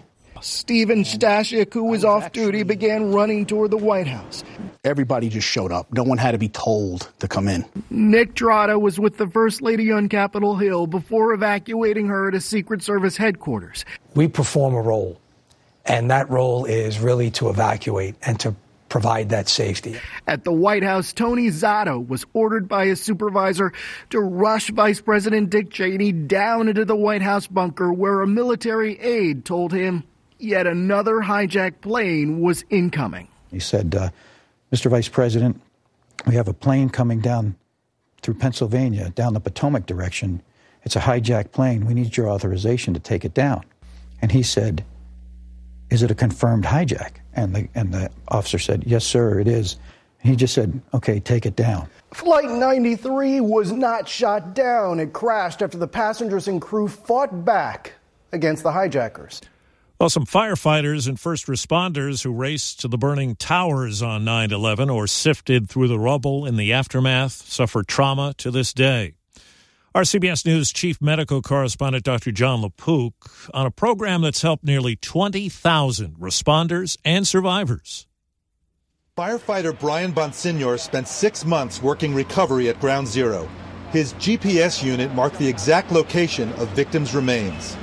You would come home at the end of the day and you have the smell of death on you. Uh, your shoes, your pores of your skin, your hair. Bonsignor developed asthma and PTSD. 9 11 anniversaries trigger those PTSD symptoms. You become very sharp with people, you become very distant with people. I dealt with it by dissociating myself from it, from TVs, newspaper events, and if if you relive it, it just piles on and piles on and piles on and piles on. Dr. Sandra Lowe directs mental health services for the World Trade Center Health Program at Mount Sinai. Some individuals are actually having what we call their anniversary reactions earlier than usual. For some people, it's because this anniversary happens to be coming in the context of a pandemic. So it's a confluence of events. Yeah, absolutely. Um, some patients started isolating more uh, during the pandemic and having a really hard time actually uh, mobilizing themselves. This 20th anniversary, coming on the heels of the pandemic, is even triggering first time mental health issues. We had eight new patients coming in, and all of them needed uh, psychiatric treatment. For you, the memories are so vivid, but do you think for some others that the memories are fading too quickly and that they don't really uh, I think appreciate? So. I think that it should be talked about, you know, what they did. They gave their life, not me. And honoring that sacrifice could be another path to healing. Dr. Jon LaPook, CBS News, New York. Right around this time 20 years ago, American Airlines Flight 11 was in the sky. It hit the North Tower of the World Trade Center at 8:46 a.m., a Boston to LA flight. 76 passengers, 11 crew all died. A moment of silence, and the New York program of events will begin very shortly. We'll go there in just a minute. But first, let's check to the Pentagon uh, ceremonies today, which will happen a little bit after that. CBS's Cami McCormick is with us. Hi, Cami. Hi, Steve. Yeah, they'll be marking the moment of silence the minute that the flight crashed into the west side of the Pentagon at 9:37 this morning. The ceremony will be much the same as it has been in past years. We'll hear from the defense secretary, the Joint Chiefs chairman. They will lay a wreath and taps will be played. The names of the victims, 184 people, will be read. And this ceremony is being kept just to the, the families of those who were lost. They will later be allowed into the memorial, which has been closed for several months now. Security is very tight. That might be due to the fact that the president and the vice president are expected here later today to lay a wreath, but are not expected to make remarks. Steve. Cami, thanks. In New York City, a big crowd of people has Yes, turned up there, and uh, people are holding pictures high of people who died on 9 11. CBS's Matt Piper is in lower Manhattan for us today. Hello, Matt. Hey, Stephen, when you say a big crowd, we're talking a big crowd. I just spoke to an official here. They're expecting 10,000 people here. They invite family members of the fallen, and those family members are able to invite as many people as they want. So you might have, you know, a, wife or a son of one family, and then another family may have invited 15 or 20 other family members to this site. So this is certainly a huge, huge event here. In moments at 8:40 Eastern is when the FDNY, NYPD, and the Honor Guard and the bagpipe and drummers processional starts, and then there will be the Star Spangled Banner performed by the Young People's Choir of New York. And let me tell you, there was a choir here just uh, maybe 20 minutes ago singing, and they sounded just wonderful. It's another gorgeous day. We hear so often how that day 20 years ago was just a crisp, clear, clear, no cloud in the sky day. And that's exactly how it is here today, Steve. Matt we'll get back to you very shortly as the ceremonies will get underway. Several CBS News staffers were on the ground on 9 11. Most of them seldom talk about it, especially publicly, but for this anniversary, 20 years, Cameraman Mark LaGanga and audio technician John Bo Whites share their experiences from 9 11. Was actually a beautiful day. I remember uh, the blue sky was pretty striking. Clearest blue sky, sunny, the beginning taste of fall in the air. We understand that there has been a plane crash on the uh, southern tip of Manhattan. My name is Mark LaGanga. At 9 11, I worked for CBS News as a cameraman.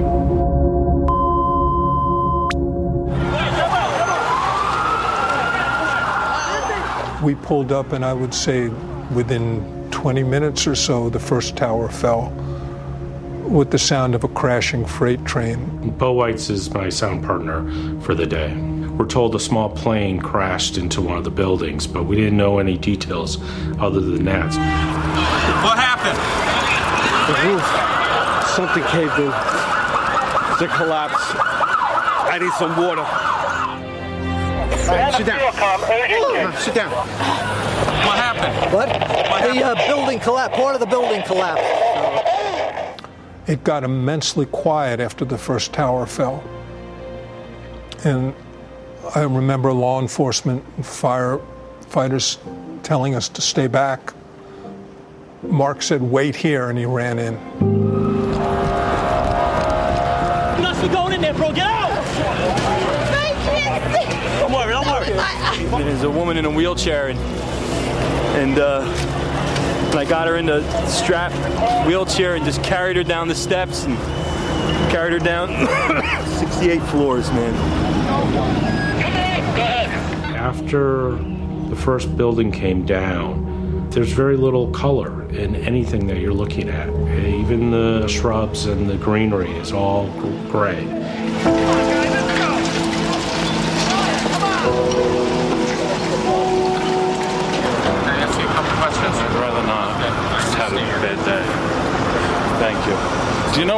You know where everybody's going? I remember the crackling of the fire looking up at the second tower.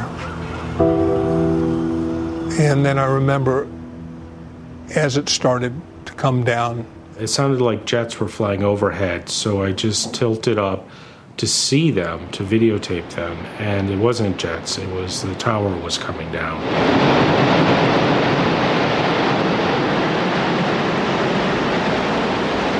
I knew the smoke was coming towards me, but the reason you don't turn and drop the camera, run away, is you're there to document what happens.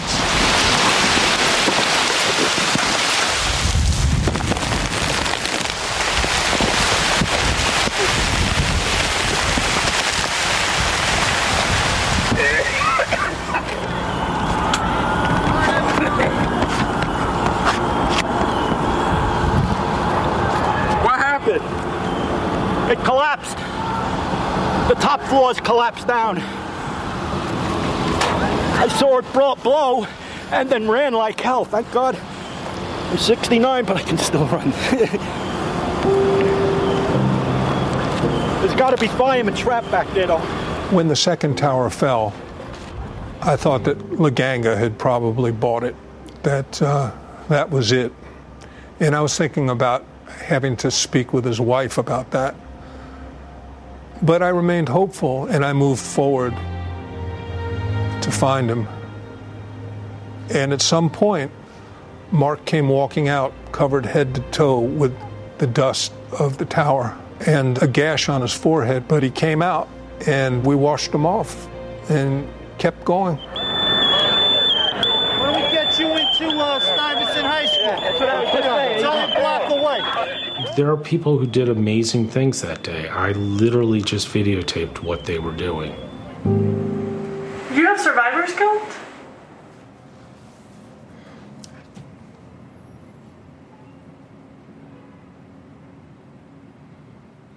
No? Yes?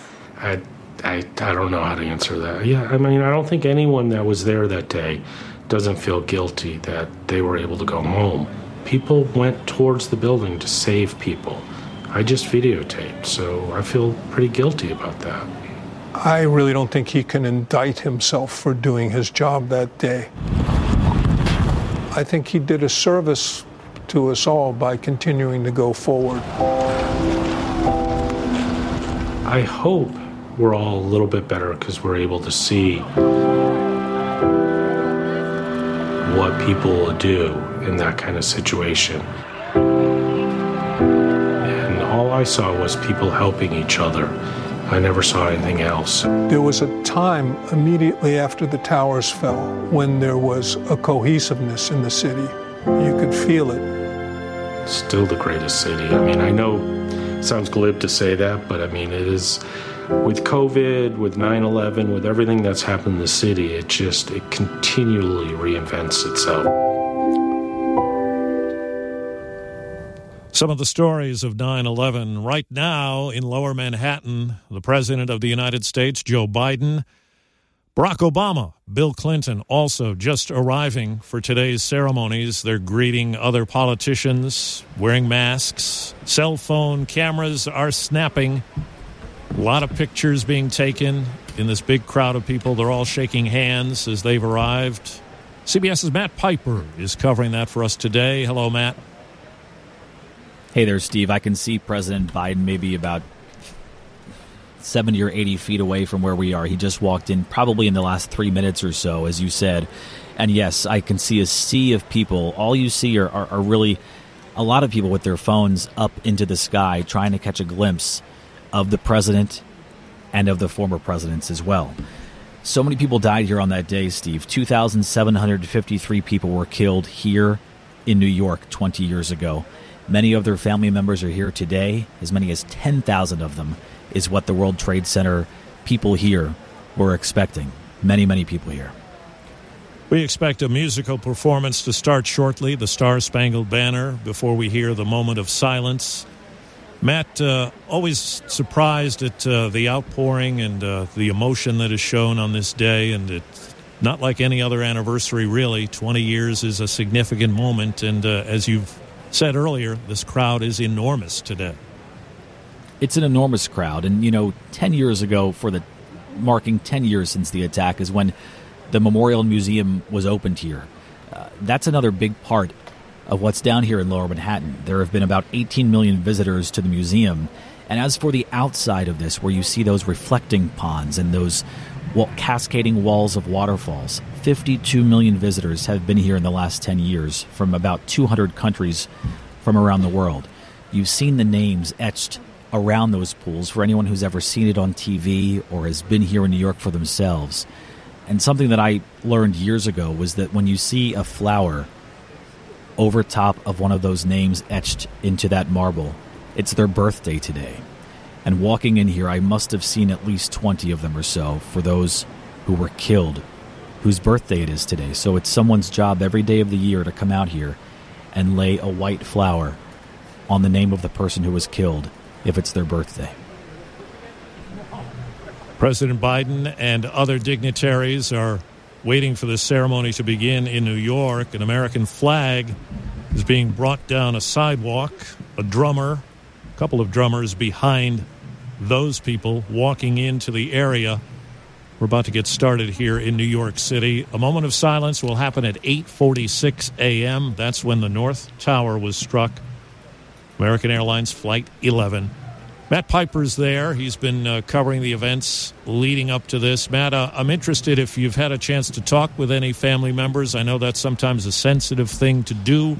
Uh, some are willing to talk, some aren't. Many, as, as you say, do gather where the names of their relatives are at the uh, memorial. Have you had a chance to talk to anybody about that? You know, being trekked in here, I, I had to get to, to my spot. Uh, but we do uh, ha- have a colleague here who has spoken to some family members, and I was speaking to her a, moment ago. Not only did she speak to, to some of the family members who are here, many of them holding signs of their loved ones, but she also uh, spoke to uh, Frank Siller, who is the Tunnel to Towers. And for anyone who's not familiar, that is uh, a, a run walk that starts in another borough and you go through one of the tunnels here in New York City. And many firefighters actually did that run that day in full gear. So it's to honor what many of them did that day. And, and so that, that gentleman's here as well. And there's he's now a foundation uh, he has a foundation that many people, I'm sure, have, have seen and heard the commercials. Uh, but but in terms of the family members, Steve, you're right. Uh, some some of them want to talk. Some of them have photos of their loved ones, and then others you can just see it in their eyes that even 20 years later, it's just so so painful for them. A procession bringing in the American flag. You might hear the drum beats in the background.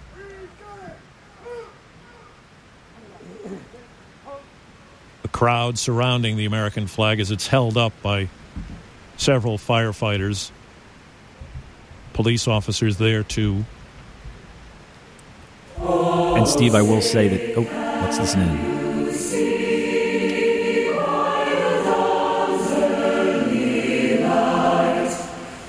so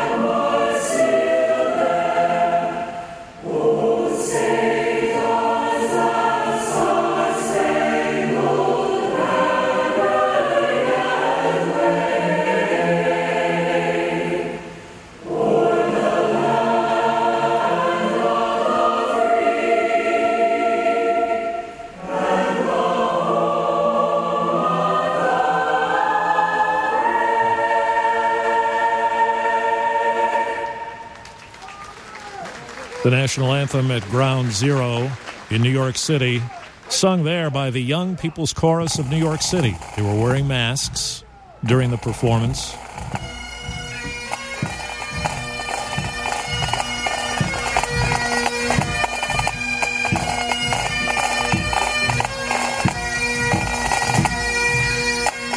Now the American flag is being brought out as you hear bagpipers and drummers accompanying.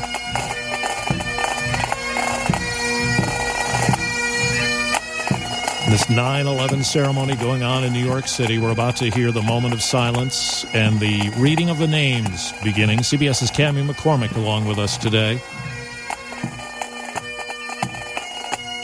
Steve, uh, this is a very difficult anniversary too for veterans in this country. So many fought in the wars in Iraq and Afghanistan. And we've heard from military leaders over the last few days that they acknowledge that pain that these were a lot of millions of Americans, airmen, sailors, soldiers, Marines, who served for years in these wars. The tattered a flag from 9 11 being brought away from the area now, ringing the bells.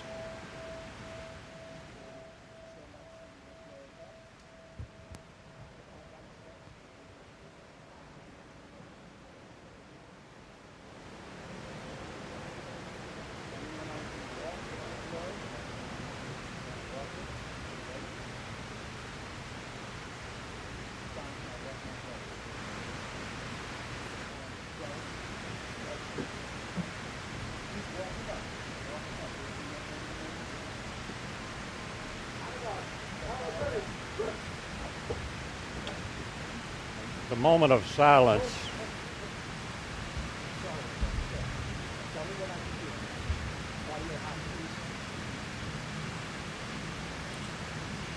the moment of silence we just shared marks the very moment 20 years ago that American Airlines Flight 11 flew into the North Tower of the World Trade Center.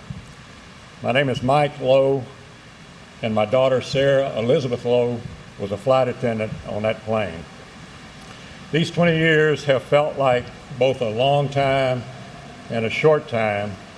And as we recite the names of those we lost, my memory goes back to that terrible day when it felt like an evil specter had descended on our world. But it was also a time when many people acted above and beyond the ordinary. beginning with the actions of the flight crews like Sarah and the passengers on the four flights, the individuals in the towers, the professionals of the fire and police, and later the volunteers who helped work on the pile sensitive to recovering our loved ones' remains. They helped pull us through the darkest days of our lives. In the last 20 years, my family and I have at times known unbearable sorrow and disbelief about the lives that would never be.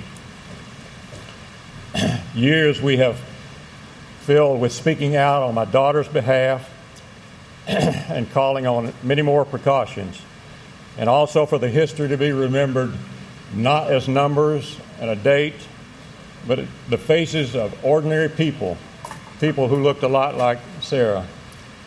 At the first memorial ceremony, my wife Bobby and I stood here with thousands of family members, right in the midst of a gray and black world of destroyed buildings. Today, this is a quiet place of memory. The gleaming 9 11 Museum holds a sacred repository for our loved ones' remains. And the still brightly stories of all the sons and daughters, the siblings, husbands and wives, grandparents, and friends. As we carry these 20 years forward, I find sustenance in a continuing appreciation for all of those who rose to be more than ordinary people. And a father's pride in his daughter's selfless acts in the last moments of her life, acting with heroic calm to help those in the air and those on the ground. A legacy from Sarah that burns like an eternal flame.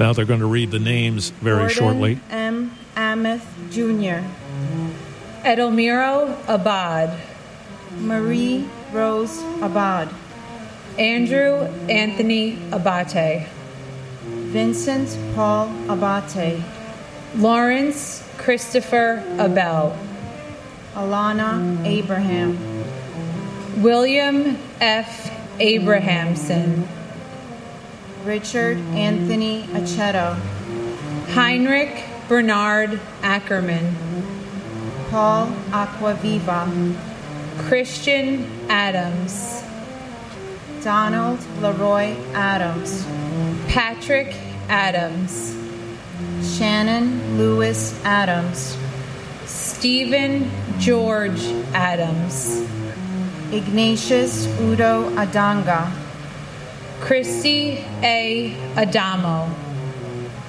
Terrence Edward. The reading of the names in New York City. This will go on. So many lives were lost there. Matt Piper is covering for us this morning. Matt, the emotion of the day really sets in here. Especially, Steve, because just in front of me are so many people holding signs of their loved ones, photos of them on sticks, on pieces of paper, with words of never forget. As for the reading of these names, we're talking about 2,983 names that will be read today. That's how many are on this 9 11 memorial. That honors the 2,977 people killed at the three attack sites on September 11th. And it also includes the six people killed in the February 1993 bombing at the World Trade Center. So they honor everyone who was killed in these attacks by the reading of these names that usually lasts throughout the morning, Steve. Matt Piper in Lower Manhattan. Around this time, 20 years ago, people were taking stock of what had just happened. A plane had hit one of the World Trade Center towers. It was chaotic. A lot of things were going on. One of the first memories we have from that day when the attacks first took place was from the air. With us now is Tom Kaminski, the traffic reporter for WCBS News Radio 880 here in New York City. He had a unique view of the events that unfolded on September 11th, 2001. Tom, it was a beautiful day that day.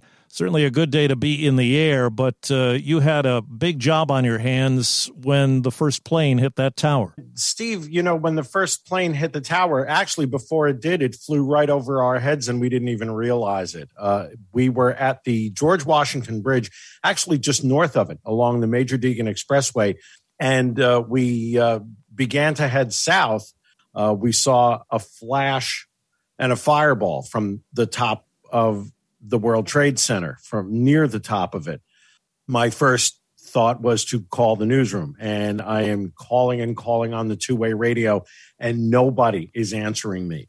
And it came to find, find out that everybody was crowded into our news director's office because that was the only office in our newsroom that had a direct view of downtown, and they were all crowded in there.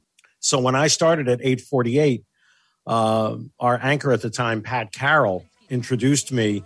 And the first words out of my mouth were something has happened at the World Trade Center. Something that has happened here at the World Trade Center. We noticed flame and an awful lot of smoke from one of the towers of the World Trade Center. We and at that point, all I could do was just to keep up a running commentary uh, as as we got closer. Right. So you have to get closer to the scene and describe what's going on. Obviously, you have to be very vivid in what you're saying. You have to be careful, too, because it's a story that's just developing and nobody really knows quite what's happened.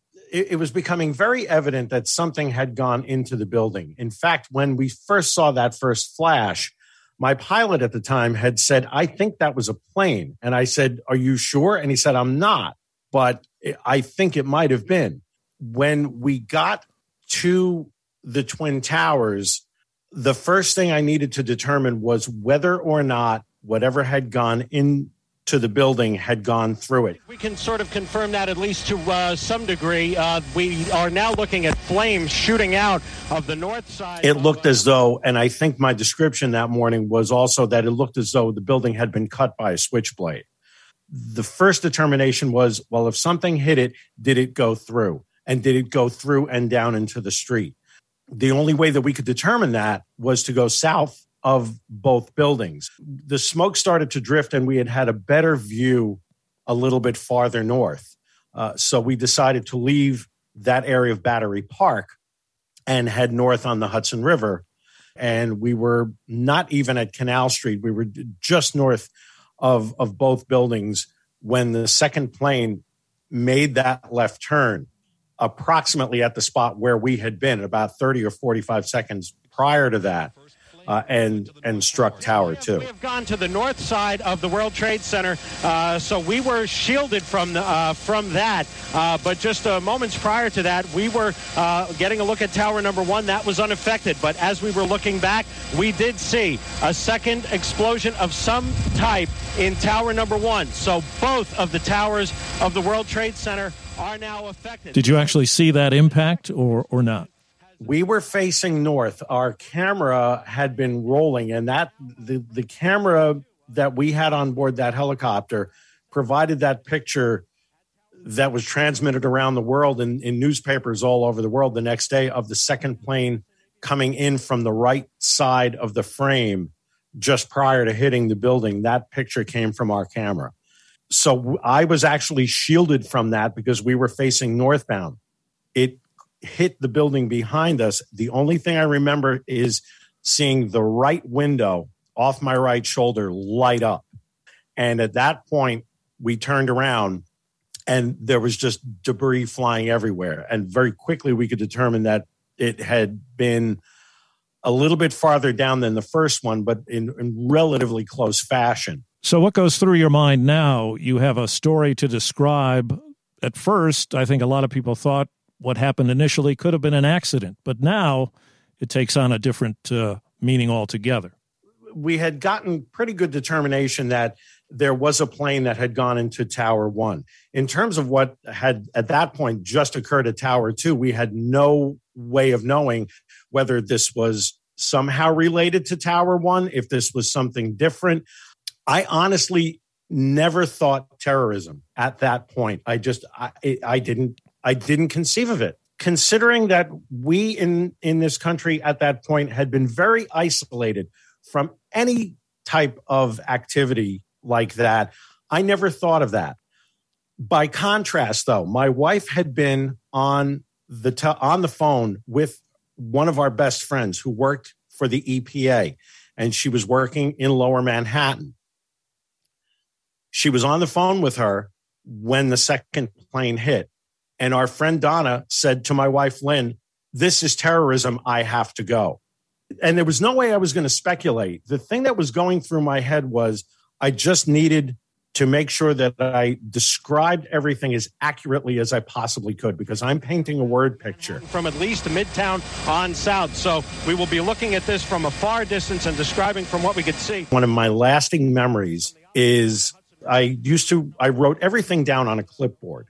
Uh, and I remember somehow looking at, at this clipboard and kind of looking a little bit away from it. And I, the clipboard was shaking in my hands to key up my broadcast radio, I had a foot switch underneath my right foot.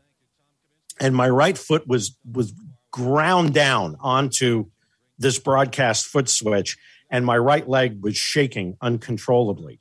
And at that point, something in the back of my head said, You need to center yourself. And I started talking about traffic. I've been doing it for many, many years, and I knew what to say. I didn't know what this situation was, that was in front of me. But if I look down on the roads, that I know I can do. So I started describing traffic on Canal Street, traffic on Chamber Street, traffic on West Street, and looking at emergency vehicles screaming down into that area from every conceivable direction. And that sort of centered me and got me back into where I where I needed to be mentally in order to in order to cover this. that you're gone. I just want to say I love you and we miss you. Thank you so much. The reading of the names going on in New York City. We heard from Tom Kaminski, who was in the air that day on 9 11. We've had a moment of silence at 846, the time the first tower was hit, and they've been reading the names in New York City of the victims. At 9.03, a second moment of silence. We will be there for that when the South Tower was struck. You're listening to live coverage from CBS News, 20th anniversary of the 9 11 attacks. Let's listen to what's going on now at Ground Zero. Barrett Arjun. Arthur Thaddeus Barry. Diane G. Barry. Maurice Vincent Barry. Scott D. Bart. Carlton W. Bartels. Guy Barzvi. Inna B. Basina. Alicia Christine Burton Basmajian. Kenneth William Basnicki. Steven Joseph Bates. Paul James Battaglia. W. David Bauer. Ivhan Luis Carpio Bautista. Marlyn Capito Bautista. Mark Lawrence Bavis. Jasper Baxter. Lorraine G. Bay. Michele Beale. Todd M. Beamer. Paul Frederick Beatini. Jane S. Beatty. Alan Anthony Beaven. Lawrence Ira Beck. Manette Marie Beckles. Carl John Bedigian. Michael Ernest Beekman. And my uncle Thomas F. Swift. We love you and we miss you. You live on in our hearts and the hearts and minds of your family, and we think about you every day. And I can't wait to meet you again. And my brother TJ Hargrave, who we continue to miss and love every day. The world is, a lesser place without him. Those two gentlemen reading the names of people that they lost. CBS's Matt Piper is watching all this at ground zero. President of the United States is there. Former President Clinton, former President Obama. Quite a scene. That's right, Stephen. For those who are reading these names, they're actually put into a lottery. They say, Yes, I want to be one of these name readers. They're put into a lottery.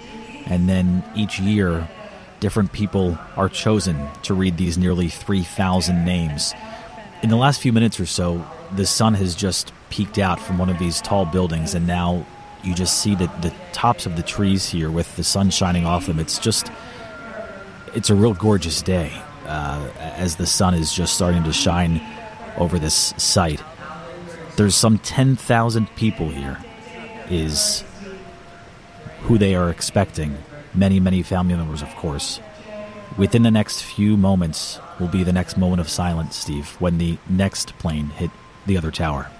We should hear that bell ring very shortly. Let's listen in.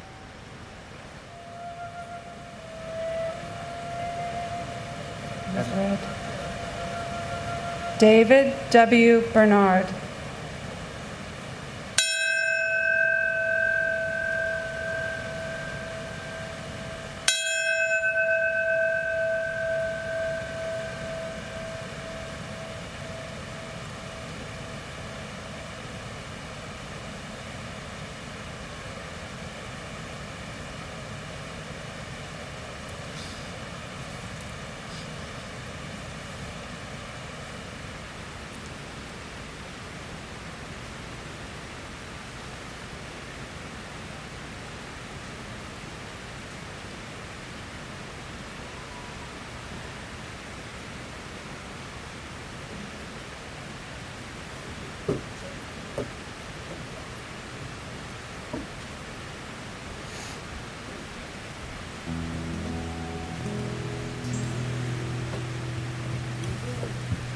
May God bless our fallen brothers and sisters, their families.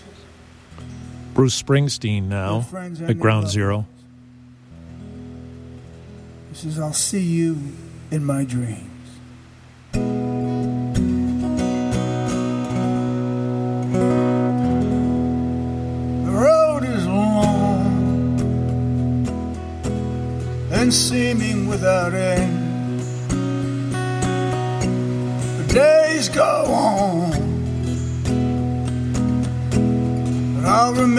My friend. And though you're gone, and my heart's been emptied, it seems, I'll see you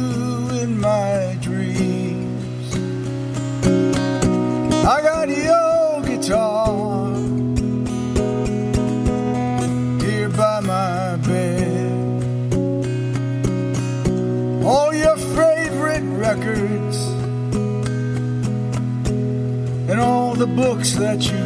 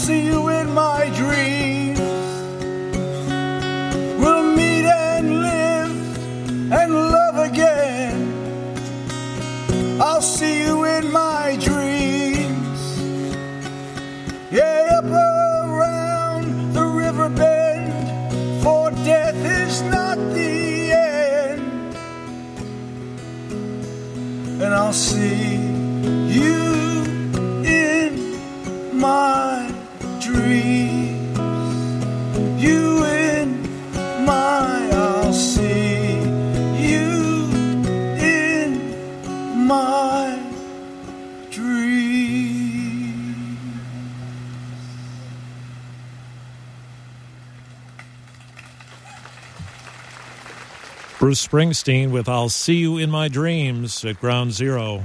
This happening just after the second moment of silence at 9.03 when the South Tower was hit by United Flight 175. 51 passengers, 9 crew members, they all died. It was a Boston to LA flight.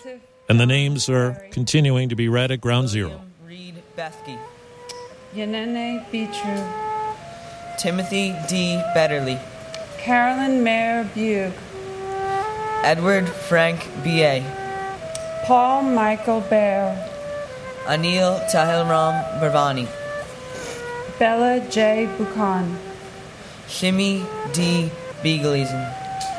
Peter Alexander Bielfeld. William G. Biggart. Brian Eugene Bilcher. Mark Bingham. Carl Vincent Bini.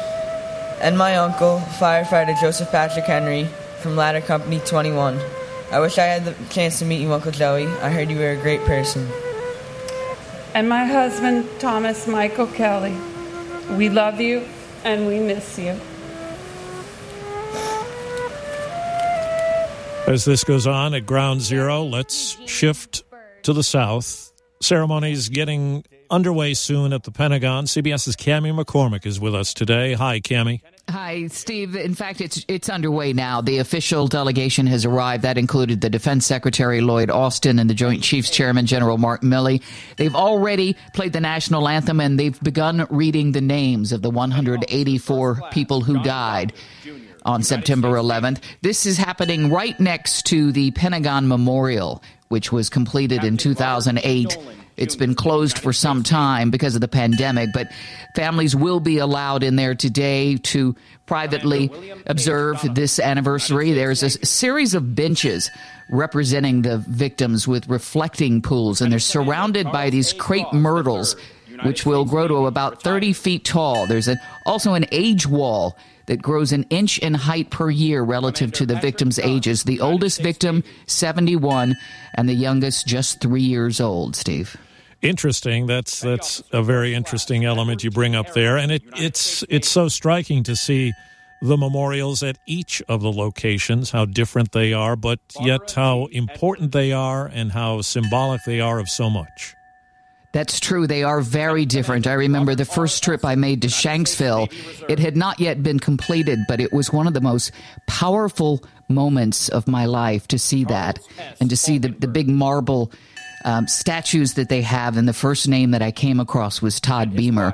Um, each memorial very different, each very memo- uh, emotional, um, and each very powerful. And their two children. Cami McCormick with us today as we continue to mark the 20th anniversary of 9 11. Names are being read now at the Pentagon and at Ground Zero in New York. CBS Eye on the World host John Batchelor spoke with Condoleezza Rice. She was President Bush's national security advisor at the time of the 9 11 attacks. It's indelibly etched on the memories of those of us who were in New York or Washington on that day. And so the thing I remember was um, my assistant coming in, young military officer, and saying a plane had hit the World Trade Center and thinking, what a strange accident. And at first thinking that it was maybe a small plane that had gotten out of control. And then he said, no, no, it was a commercial airliner. And I called President Bush, who, as you remember, was in that, that event in Florida. And I said, a plane's hit the World Trade Center. And he said, that's a strange accident. And uh, uh, it would not be long before we realized it was not an accident at all. Yes, it was not long. I was at Columbia University's library getting ready for my workday. I was then a novelist, not on the radio. And I saw the report. In those days, we did not have iPhones, they didn't exist, ancient history. I saw the report on the wired computer at the front of the room. Columbia was converting from all books to digital. And the report was odd. A plane had hit the World Trade Center. I remembered the incident, I think in the 1940s, when a commercial flight flew into the Empire State Building. That was the, in my memory.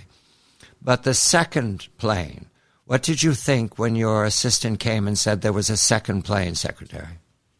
John, I'd gone down to my staff meeting, and I would normally go around the table and I'd ask the African special assistant or the special assistant for Europe what's going on today. And I got about two people in, and I was handed a note. It said a second plane had hit the World Trade Center, and now we knew that it was a terrorist attack. And um, I ended the meeting abruptly. I went into the operations center of the of the situation room, and I said, "You have to get the national security principals on the phone." And Colin Powell was actually in Peru for a uh, meeting of the Organization of American States. They said that George Tenet had gone to a bunker already out at Langley, the CIA, and they said we can't reach Secretary Rumsfeld. His phone is just ringing and ringing and ringing. And uh, we looked behind us on telephone, uh, on television, and a plane had hit the world, had hit the Pentagon. And so, at that point, you know that this is a coordinated terrorist attack. Uh, you are fearful that others may be coming. Uh, about that time, the Secret Service said, We have got to get you to a bunker. Planes are flying into buildings all over Washington, D.C. The White House has got to be next. And uh, John, as I've said, they, they sort of don't escort you under those circumstances. They kind of lift you up and carry you. So I remember being sort of levitated uh, toward the bunker, you know, my mind uh, spinning um, at 100 miles an hour. Condoleezza Rice reflecting back on 9 11 20 years ago. Former acting director of the CIA, Michael Morell, is host of the Intelligence Matters podcast. He spoke with Andy Card, the White House chief of staff, back on 9 11. He was in Florida with the president. It's part of special series Intelligence Matters presents Remembering 9 11. I checked the classroom out to see if it was all set. I did find a misspelled word on a bulletin board, and I said, let's get something to cover up that word. I didn't want a Dan Quayle potato moment. And and then I walked into the holding room where the president was standing with the principal of the school. And I was standing at the door with the president and the principal when Navy Captain Deb Loewer, who was the acting national security advisor on the trip and the director of the White House Situation Room, came up to the president and said, Sir, it appears a small twin engine prop plane crashed into one of the towers at the World Trade Center in New York City. And the president, the principal, and I had the same reaction. Uh, was kind of, oh, what a, what a bad accident. The pilot must have had a heart attack or something. That's what we thought. And actually, somebody verbalized it. And then the principal opened the door to the classroom, and she and the president walked into the classroom. The door shut, and I'm standing there. And Captain Loewer came up to me and said, Sir, it appears it was not a small twin engine prop plane, it was a commercial jetliner. My mind flashed to the fear that the passengers on the plane must have had. They had to know it was losing altitude, but that was only for a nanosecond because Captain Loewer came up to me and said, Oh my God, another plane looks like it struck the other tower at the World Trade Center. So that's when my mind flashed to three initials UBL, Osama bin Laden. I knew about Al Qaeda, I knew about UBL, and I knew about the attack on the World Trade Center in early 1993. And so I then performed the test that chiefs of staff have to perform all the time, every day. Does the president need to know? This was an easy test to pass. Yes. And I formulated in my mind what I would say to him, but I also was going to be careful because I presumed he was sitting under a boom microphone and I didn't want him to have a conversation with me. So I decided to pass on two facts and make one obvious editorial comment, but to do nothing to invite a dialogue.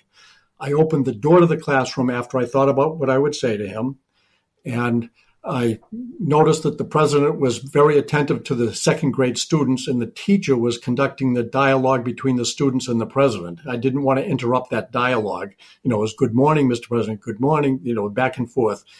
And so I stood there, and Ann Compton in the press pool, the ABC reporter, uh, saw me enter the room, and I came in from behind the president so he did not see me come into the room. And it was unusual for me to enter a room after the president had come in. It was certainly unusual for me to kind of enter from backstage or come in behind the president. But Ann Compton looked up at me and gestured with her arms, uh, What's up? And then I gestured with my hands, showing a plane crashing into a building type of thing. And she gestured with her hands, like, What? What? And then the teacher stopped talking about uh, the dialogue with the president and told the students to take out their books to get ready to read with them. As the students were reaching down under their desks to get their books, My Pet Goat, which they were going to read with the president, that's when I walked up to the president. He never turned around to me. He did kind of tilt his head to the right. And I leaned over and I whispered to him, A second plane hit the second tower. America is under attack. That's Andrew Card, who was President George W. Bush's chief of staff on 9 11, recalling the moments when he learned what had happened in New York City. You're listening to live coverage of 20 years later, America Remembers 9 11 from CBS News. The President of the United States now, of course, is Joe Biden. He is in New York City. He's listening to the names being read of the victims, 9 11. And our man at the White House, CBS's Stephen Portnoy, is with him today. Hello, Stephen. Hello, Steve. The, the emotional weight of this moment has fallen upon all of us here in lower Manhattan as we watch, along with President Biden, the reading of the names, the relatives of those who were killed on 9 11, reading the names of the nearly 3,000 people who were killed in the attacks. Of course, been the moments of silence, the bells that we all remember at these commemorative ceremonies. Uh, and President Biden uh, is, is watching along with us. Just a moment ago, I saw he had his arms folded in front of him, a pained look on his face, uh, an even more pained look on the face of Dr. Jill Biden, the First Lady. She watched uh, two young girls reading the names. Uh, obviously, these young girls were not were not uh, around on 9/11, so they're they're speaking on behalf of their families and their relatives, and you could see the pain in the face of Dr. Jill Biden, the First Lady. She was on the phone with Joe Biden, then Senator Joe Biden, 20 years ago today, at this moment when uh, Joe Biden was on an Amtrak train headed south from Wilmington to Washington. He was headed to work to go to Capitol Hill in his job in the Senate. And in his 2008 book, Promises to Keep, Joe Biden writes of how Joe Biden said, Oh my God, oh my God, describing the second plane hitting the second tower. Joe Biden writes of how it was his intent to go right to Capitol Hill and to the floor of the Senate to demonstrate to the country that the American government was still in operation but the Capitol had been evacuated. In fact, the current president wrote in his book of how uh, he was warned by a Capitol police officer that a fourth hijacked plane was headed for the capital city. In fact, United 93, the hijacked plane was headed in the direction of Washington. Today, President Biden visits all three of the 9 11 sites. We're here in Lower Manhattan at the 9 11 Memorial. From here, we'll go to Shanksville, Pennsylvania, and then the president will travel on to the Pentagon. Stephen Portnoy, thanks very much. He's traveling with President Biden today. Let's return to New York City and the reading of the names. Leonard M. Castrianno. Jose Ramon Castro. William E. Caswell. Richard G. Catarelli. Christopher Sean Caton. Robert John Caulfield. Mary Teresa Caulfield. Judson Cavalier. Michael Joseph Cawley. Jason David Cayne. Juan Armando Ceballos. Marcia G. Cecil Carter. Jason Michael Cefalu. Thomas Joseph Celic. Anna Mercedes Centeno. Joni Cesta. John J. Chada, Jeffrey Mark Chairnoff. Swarna Chalasani. And my uncle Robert G. McIlvaine. Although I wasn't lucky enough to have met you, your spirit lives on in myself, my brother and sisters, and all those who loved you. I am honored to carry your name, and I am living proof that life loves on. And my father, Daniel R. Nolan.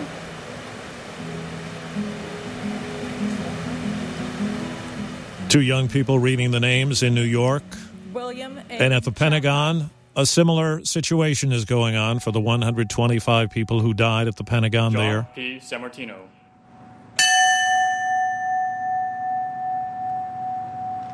Colonel David M. Scales, United States Army.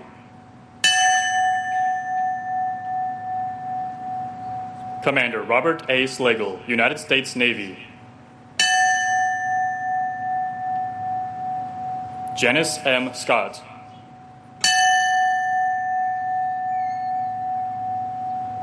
Lieutenant Colonel Michael L. Sells, United States Army retired.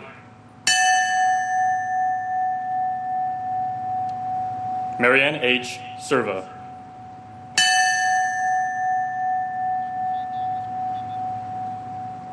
Commander Dan F. Shanower. That's the sound of things going on at the Pentagon. CBS's Cami McCormick is watching that, and she joins us now. Hello, Cami. Hello, Steve. There were 184 victims at the Pentagon, including 64 passengers and crew on American Airlines Flight 77. You're hearing a lot of uh, military names being read here. Many of the victims were working inside the Pentagon that day. It's believed as many as 18,000 people were working in the building that day when it it was hit by the west side of the building, the plane crashing within two seconds and, and slamming through three wings of the west side of the Pentagon. I, we're expecting to hear after the moment of silence, which is at 9:37 Eastern Time this morning. We're expecting to hear from the Joint Chiefs Chairman General Mark Milley, as well as Defense Secretary Lloyd Austin. And Austin, we expect, will probably pay tribute not only to the victims of these attacks, but also to the service members who have given their lives in the wars that have followed these attacks, both in Afghanistan and Iraq. As many as 4,400 casualties in Iraq, with the combat mission ending there in 2010, and 2,448 killed in Afghanistan after 20 years of war there, Steve. And Cami, for you, the war takes on a very personal note. You covered it for many years for us. You were injured there. Certainly, your thoughts on this day. Return to New York. You covered the events there and wartime events as well. Yeah, you can certainly never forget being in New York on 9 11. No one will ever forget that. But all of the events that followed, um, who could have imagined how much that day would have changed so many lives with President George W. Bush at that point declaring the global war on terror and all these global alliances changing and the U.S. focusing first on Afghanistan, where a lot of progress was made early on. In fact, the Taliban fell quite quickly when Kandahar went down. But then, of course, the attention shifted to Iraq in 2003 and the invasion there. And Afghanistan became what many people called the forgotten war for many years. At different points during the last 20 years, those two wars have been the forgotten war. They've been labeled depending on how much public support they had back here in the U.S.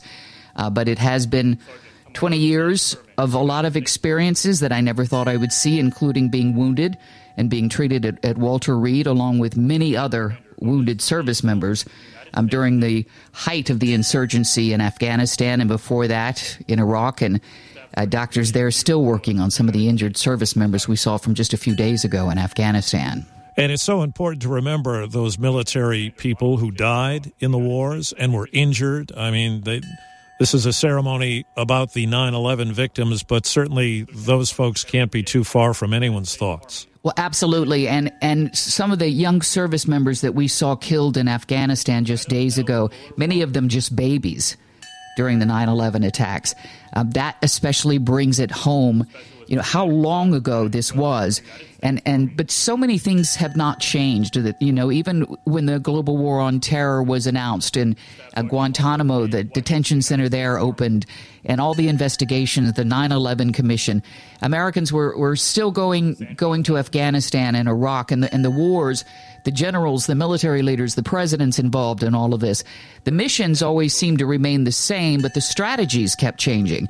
And there were many points in both wars where service members didn't quite know what they were supposed to be doing. We sent Marines into southern Afghanistan more than once, including just a few years ago. And the same story in Iraq. There were surges, there were reductions in forces, there were withdrawals. Um, it's been all over the map. And so anybody who served any amount of time in Iraq or Afghanistan is, is feeling probably very powerful emotions today. And I would think, given the way the war ended, I've certainly heard interviews with veterans. You may have talked to some on your own uh, who feel betrayed by the way things ended and the fact that the Taliban now runs that country, Afghanistan, once again. Yeah, the first 9 11 now that uh, the Taliban's in charge. Um, I think veterans have a lot of mixed emotions. I know a lot of veterans were in support of finally ending that war, but I, I think what was most disturbing for most of them, regardless of what they felt about that decision, was the way it ended and the chaos that we saw and the evacuations when you know when President Trump Trump's administration first signed the peace deal with the Taliban, the original withdrawal deadline was May 1st. I had someone say to me just the other day, well, why weren't we prepared? And I said, well, you know, that we, President Biden extended that deadline until August.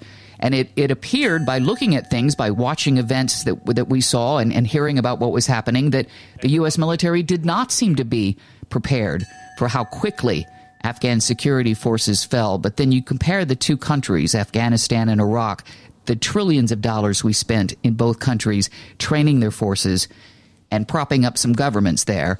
And the forces fell in both countries very quickly. In Iraq to ISIS, and U.S. troops had to return there, and in Afghanistan to the Taliban. In both cases, because those troops lacked the will to fight, and in both cases, probably because of their weak governments. Cami McCormick, thanks. As 9 11 ceremonies continue at the Pentagon and in New York City at Ground Zero as well. You know, 23 members of the New York City Police Department were killed on 9 11. NYPD officers were among the first responders who rushed in moments after American Flight 11 crashed into the North Tower. Retired NYPD officer Joseph Lutriaro was one of them. In 2007, he shared his memories with the team at StoryCorps and the 9 11 Memorial and Museum. We got to the World Trade Center in a matter of minutes. My thought was to run in and get as many people out as I can. We were approached by a teacher, and she was holding a child. She said, There's a daycare center. And we just started grabbing children. I wanted to get as many out as I possibly could. And the last time I went in the building, there's only one child left to grab. Uh, he was around the age of my son at the time, and he was absolutely panicking. And he ripped open my shirt, and I just stuffed his head in there, and we dropped him off to these people that were carrying the children away. And then I ran into the South Tower, and I realized that something was happening because the floor became like a total earthquake. I remember flying through the air, and I had no idea that the entire building fell. All I remember is being in a dark place uh, with very little room. My initial thought was, I'm dead. They'll find me tomorrow and they'll bury me the next day.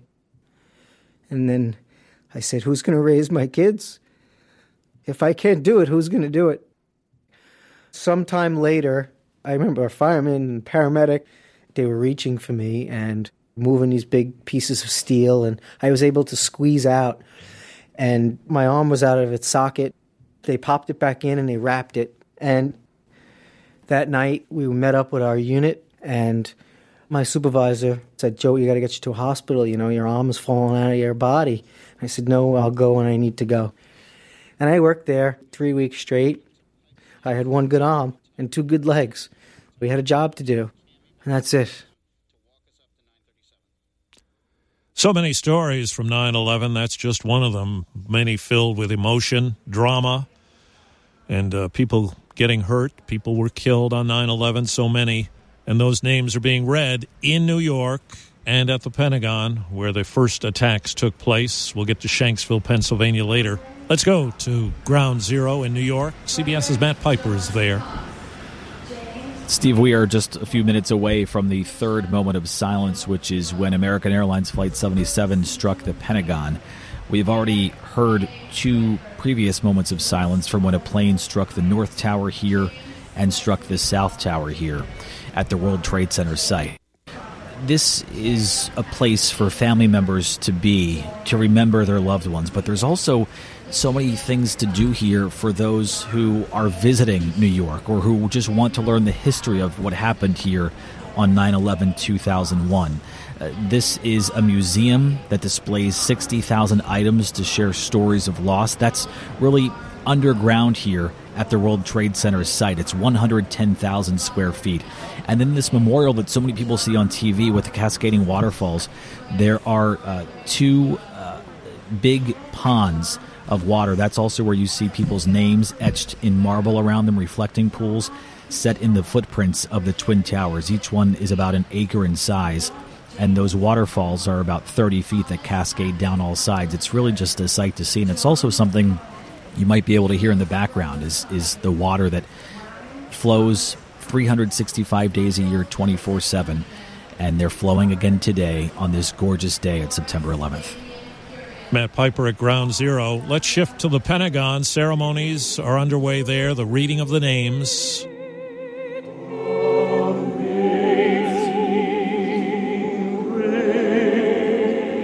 Setting up this ceremony for many days now, closing down huge portions of Pentagon parking lots and so forth. It's the first time, really, that I've seen this done. Usually, in years past, we've seen the families of those who lost their lives that day gather and stand as very short ceremonies take place. There's very few speeches. There's the reading of the names and the ringing of the bells. Taps is always played.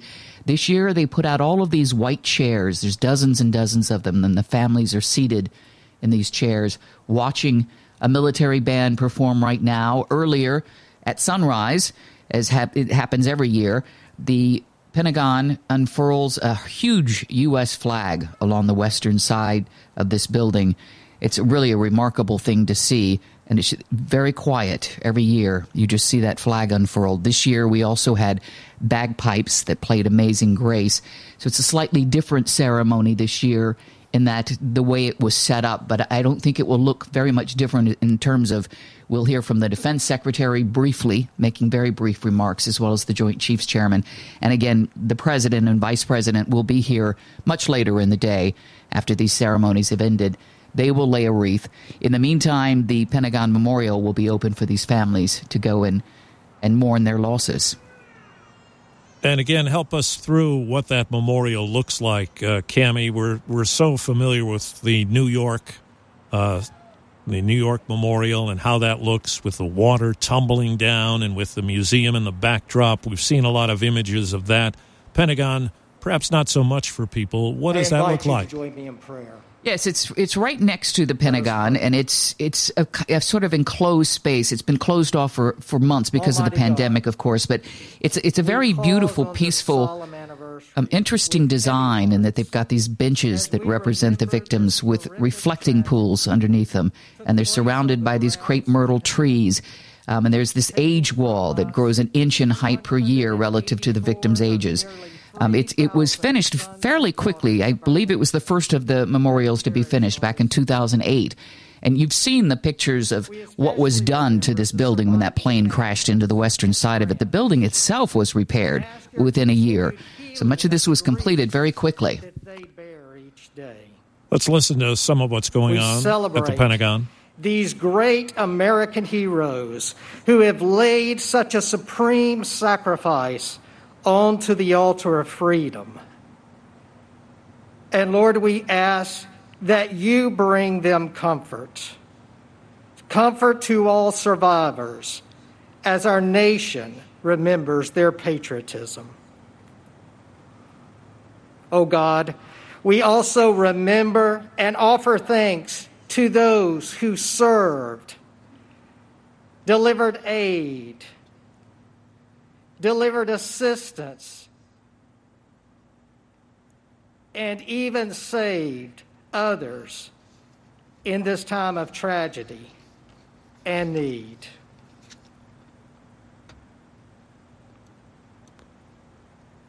Prayers at the Pentagon were just a few Lord, minutes away.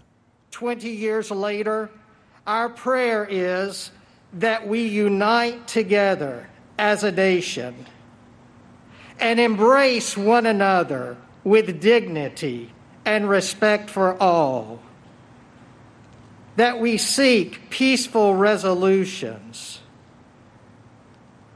and we learn to choose love over fear each day. And Lord, with your help, oh God, help us find hope and forgiveness in ourselves and in this world which we live, that we can make a difference to everyone around us. Lord, through your help, through your guidance, through your loving grace, we pray this in thy holy name. Amen. I now invite you to stand and join me in a moment of silence.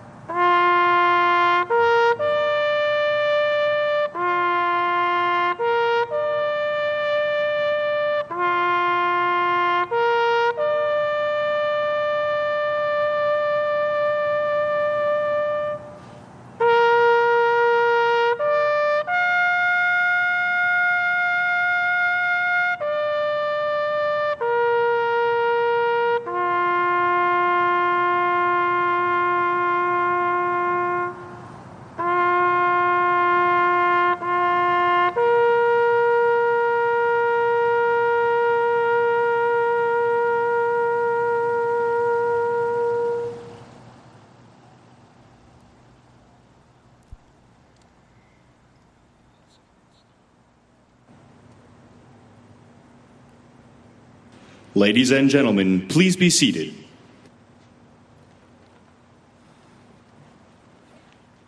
It's live coverage from the Pentagon of ceremonies going on there. A moment of silence for the victims of the attack at the Pentagon. At the same time in New York, they paused the reading of the names at 937 and rang a bell and observed a moment of silence as well. CBS's Cami McCormick is following the activity today at the Pentagon. Cami? Yeah, very emotional words there from the military chaplain. Um, he spoke of unity, and I think that's a theme we're, we're hearing a lot of today. A lot of people would like for Americans to get back to that sense of unity that we had in the days following 9 11, where we were all in this together. And it was interesting that the chaplain chose that as well as something to, to speak about today, but he was so emotional as he was speaking, he was actually shaking. Hmm. It's a nice day in that area in Arlington, Virginia, and uh, a nice day in New York for these ceremonies as the names of the victims are read. Let's listen to what's going on now at the Pentagon. Of a normal Tuesday morning with a near cloudless This is Joint sky, Chiefs Chairman General Mark Milley. temperatures in the low 60s, and it promised to be a beautiful day. The passengers and crew of American Airlines Flight 77 were a little over an hour into their flight from Dallas to L.A. Fathers, mothers, husbands, wives, sons, daughters, brothers, and sisters. All that changed at 9:37 a.m. as the innocent were caught, caught in the crossfire of terror. The ideology of hatred unfolded on this very ground. In seconds, scores of lives were lost. 184 men, women, and children were slaughtered in the violent impact and fury. 59 passengers and crew, 125 of our Pentagon colleagues, and the innocent ranged in age from 3 to 71 years old. Those who perished here were among the 2,977 killed on that day here in New York and in Pennsylvania. Not for what they did, but for what they believed and what they represented. Not for anything they did, but rather for who they were. The people we lost that day are not just names and numbers. Mm-hmm. We remember them today for not only who they were, but for what they could have become. They were irreplaceable to their families, instrumental in their jobs, woven into the fabric of their community, full of life and potential. Lives cut short pain that can never be properly described in words, suffering that will never fully heal, and no words that I nor anyone else will ever say that can fill the gaping hole. But we, the living, we have a solemn duty to honor their memory, their legacy, to honor and remember them, not just today, but every day. The horrific acts of terrorism on that day were meant to disrupt our way of life and destroy the idea that is America. That idea is simple, yet incredibly powerful. The idea that terrorists hate and fear. The idea that all of us, men and women, black and white, Asian and Indian, no matter what the color of our skin, no matter if we are Catholic or Protestant, Muslim or Jew, or if you choose not to believe at all. The idea is that each and every one of us is created free and equal. The idea that we will rise or fall based on our merit. The idea of a free press, free speech, due process of law, the right to vote or peacefully assemble and protest for or against this cause or that. The idea of life, liberty, and the pursuit of happiness. All of that is what our fallen believed in and what they embodied. All of the values and principles embedded in our Constitution and made real in our daily lives were paid for with the blood of the fallen on this place at 937 on September 11th, 2001. Those ideas were and still are hated by our enemies the fascists, the Nazis, the communists, Al Qaeda, ISIS, the Taliban, authoritarians, dictators, and tyrants of all kinds. They hate those ideas, they hate those values. And on 911, they tried to destroy us, they tried to divide us, and they tried ultimately in vain to terrify us. But their murderous intent was never realized. Instead of sowing fear and division, we gathered in New York and Pennsylvania, right here at the Pentagon, and we came together as a nation with acts of heroism, unity, and perseverance, many conducted by you in the audience today. We grieve for our fallen. We celebrate the life they led. Their legacy lives on in the idea that is America. And no terrorist anywhere on earth can ever destroy that idea. Since that dark day 20 years ago, the men and women of the United States military have fought tirelessly to defeat terrorists in Afghanistan and around the world. Both at home and abroad, their talent and their efforts and their courage, their personal valor has carried this fight day and night. We did not fear what was in front of us because we loved what was behind us. 800,000 of us in uniform served in Afghanistan over the last 20 years. Tens of thousands more have served elsewhere in the collective fight against terrorism. And thousands more stand watch today all around the world. 2,461 of us gave the last full measure of devotion, including 13 just two weeks ago, while 20,698 of us were wounded, and untold thousands more suffer with the invisible wounds of war as we close this terrible chapter in our nation's history.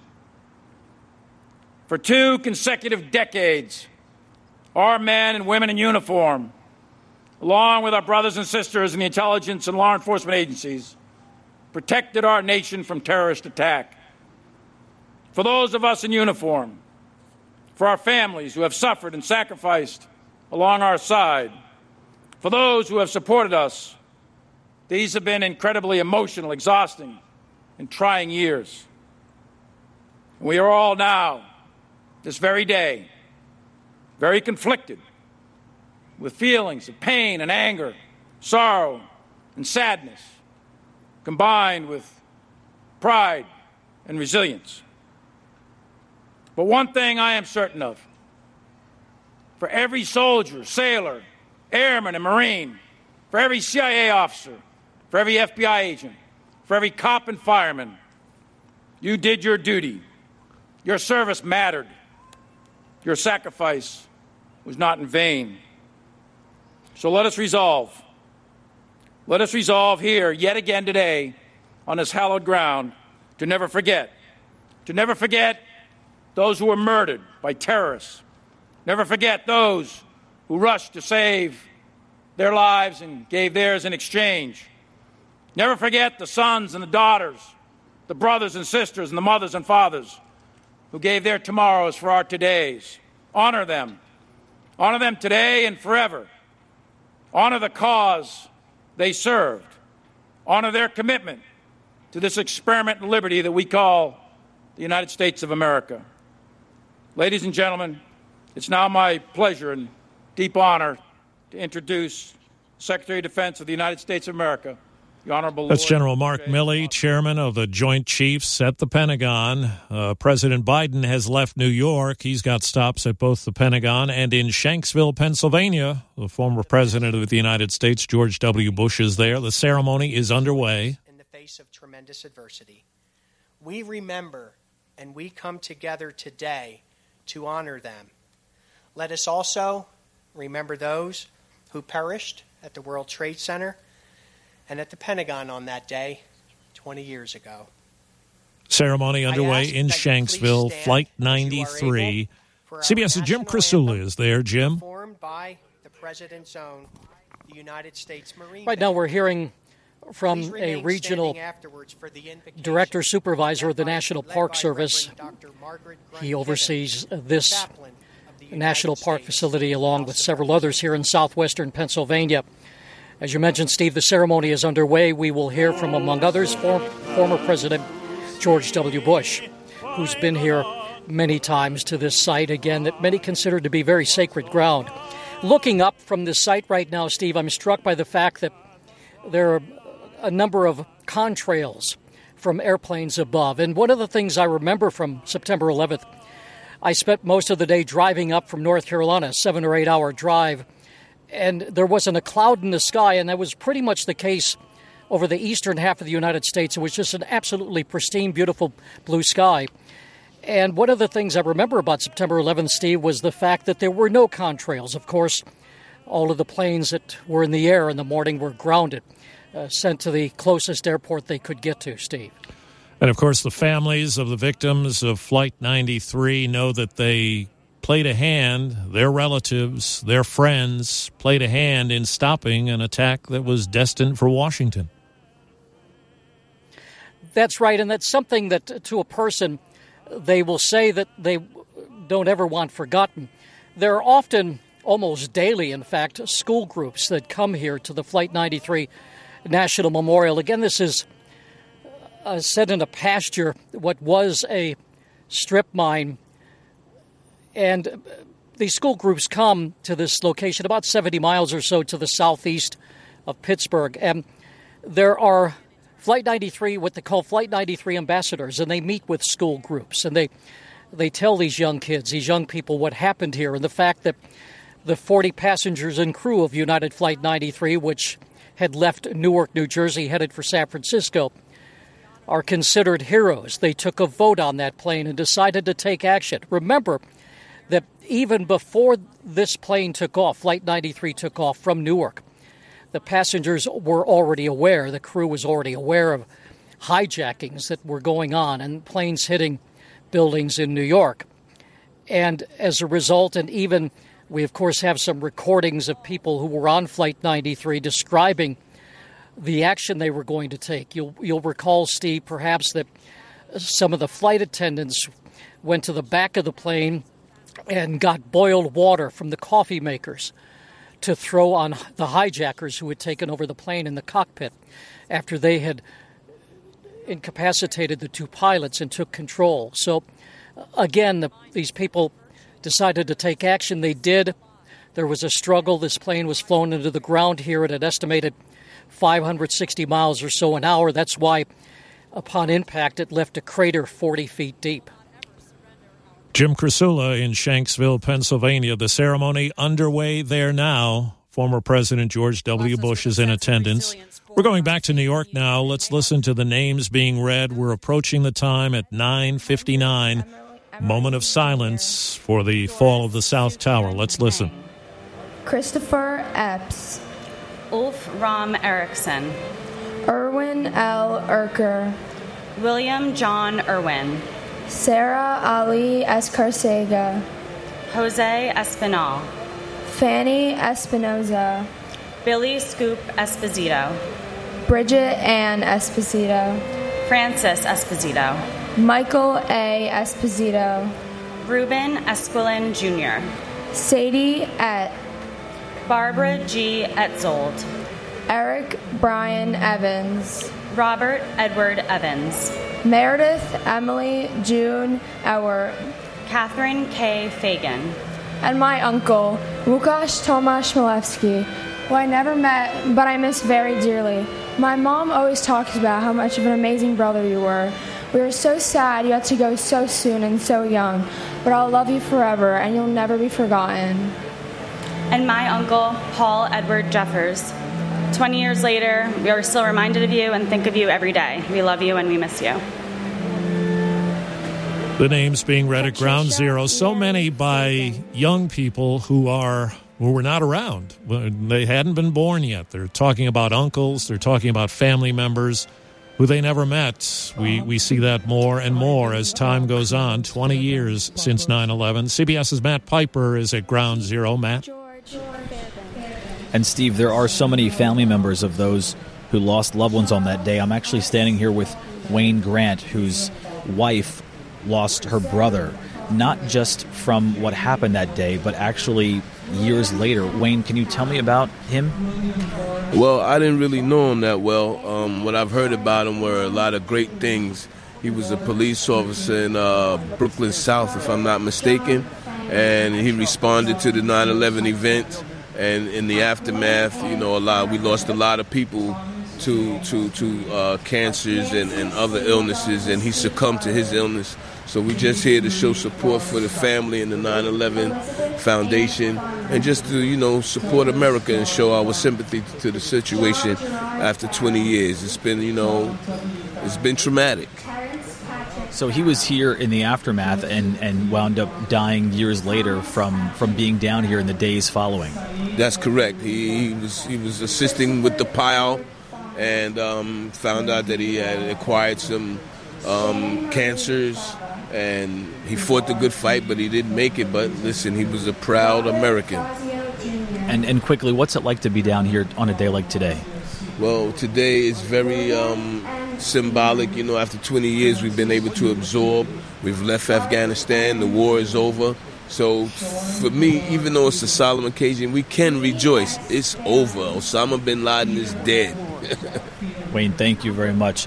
Uh, he's he's just one of, of many of uh, family members who are here, and, and the way to, to be able to to recognize them here is that they're, they're all wearing blue ribbons. So you see thousands of people walking around here with blue ribbons, and that symbolizes the fact that they are either a family member or they were invited from the family of a fallen person. They're expecting as, many as 10,000 of those here today, and there are many of them. Luckily, it's, it's just a gorgeous day here as the sun shines down into these trees. There's more than 100 white oak trees that surround this memorial plaza, which helps in terms of, of the shade as we continue, Steve, to listen to these names being read, which will last hours for the nearly 3,000 names. And as you say, Matt, uh, in, in hearing your interview there, there's so many others who have died since 9 11 from being so close to the dust and the debris, the toxic smoke, day after day. They did it because they cared about people who were in those buildings. They did it because it was their job. And uh, so many of those stories to tell as well. And it's, it's good to hear and a reminder of those as we point toward 959 and the next moment of silence in New York. President Biden has left New York. He is going to Shanksville, Pennsylvania, and the Pentagon. There are ceremonies going on there now. The Secretary of Defense is speaking at the Pentagon, and in Shanksville, Uh, that ceremony is underway. We'll listen in on all of them as we listen in on these ceremonies going on in three different locations. Alexander Milan Filipov. Michael Bradley Finnegan. Timothy J. Finnerty. Michael C. Fiore. Stephen J. Fiorelli. Paul M. Fiore. John B. Fiorito. John R. Fisher. Andrew Fisher. Bennett Lawson Fisher. Gerald P. Fisher. John Roger Fisher. Thomas J. Fisher. Lucy A. Fishman. Ryan D. Fitzgerald. Thomas James Fitzpatrick. Richard P. Fitzsimmons. Salvatore Fume Fredo. Darlene E. Flagg. Wilson F. Flagg. Christina Donovan Flannery. Eileen Fletcher. And my father in law, Lieutenant John A. Creasy, FDNY. Your family loves you and misses you very much. And thank you for sending your son to me. He's a wonderful husband, the best husband a girl could ask for, and I know he learned that from you. We miss you and we love you very much.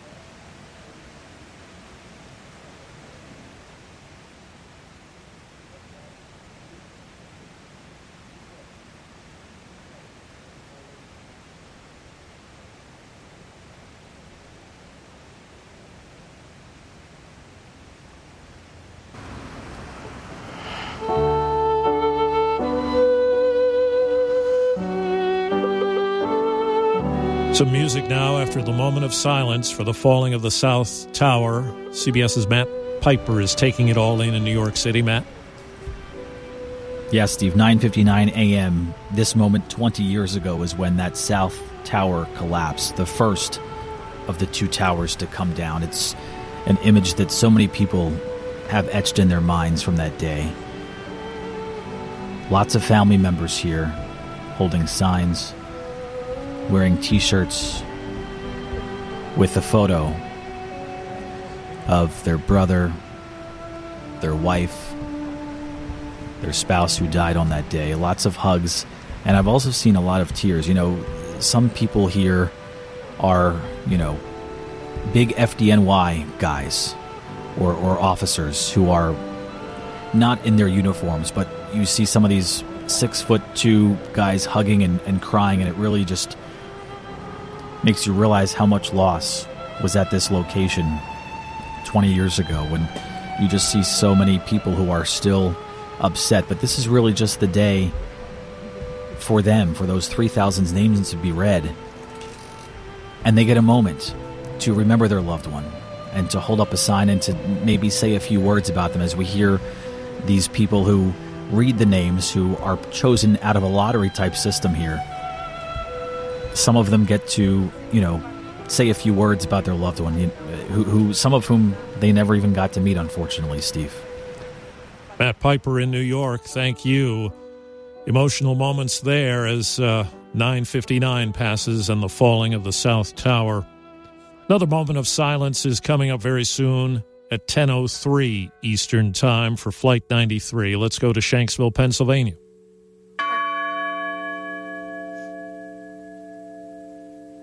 beautiful loved one, Jeremy Logan Glick.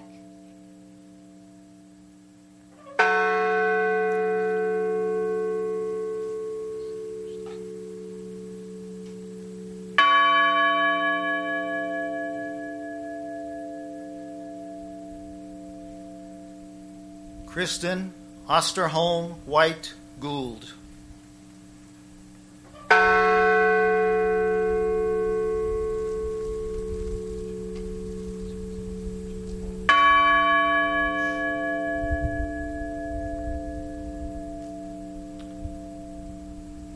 Lauren Catuzzi Grandcolas and our unborn child.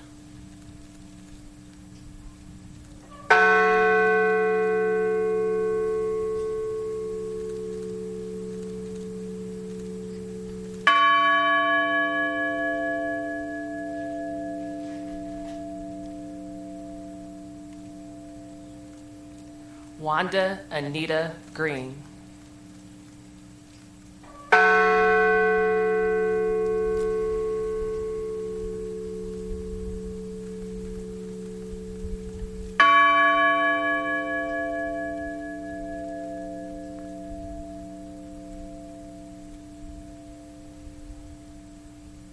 My dad, Donald Freeman Greene.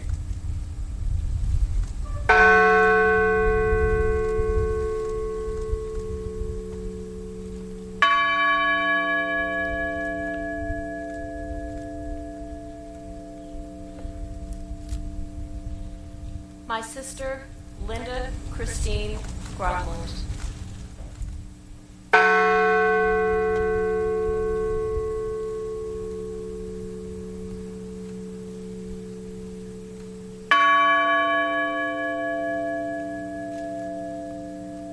Observances going on in Shanksville, Pennsylvania, and at Ground Zero in New York, where they take note of that 1003 moment of silence for the victims on Flight 93 that crashed in Shanksville, Pennsylvania. CBS's Jim Krasula is on hand for that ceremony. He's been on hand for so many of them since 9 11. Jim?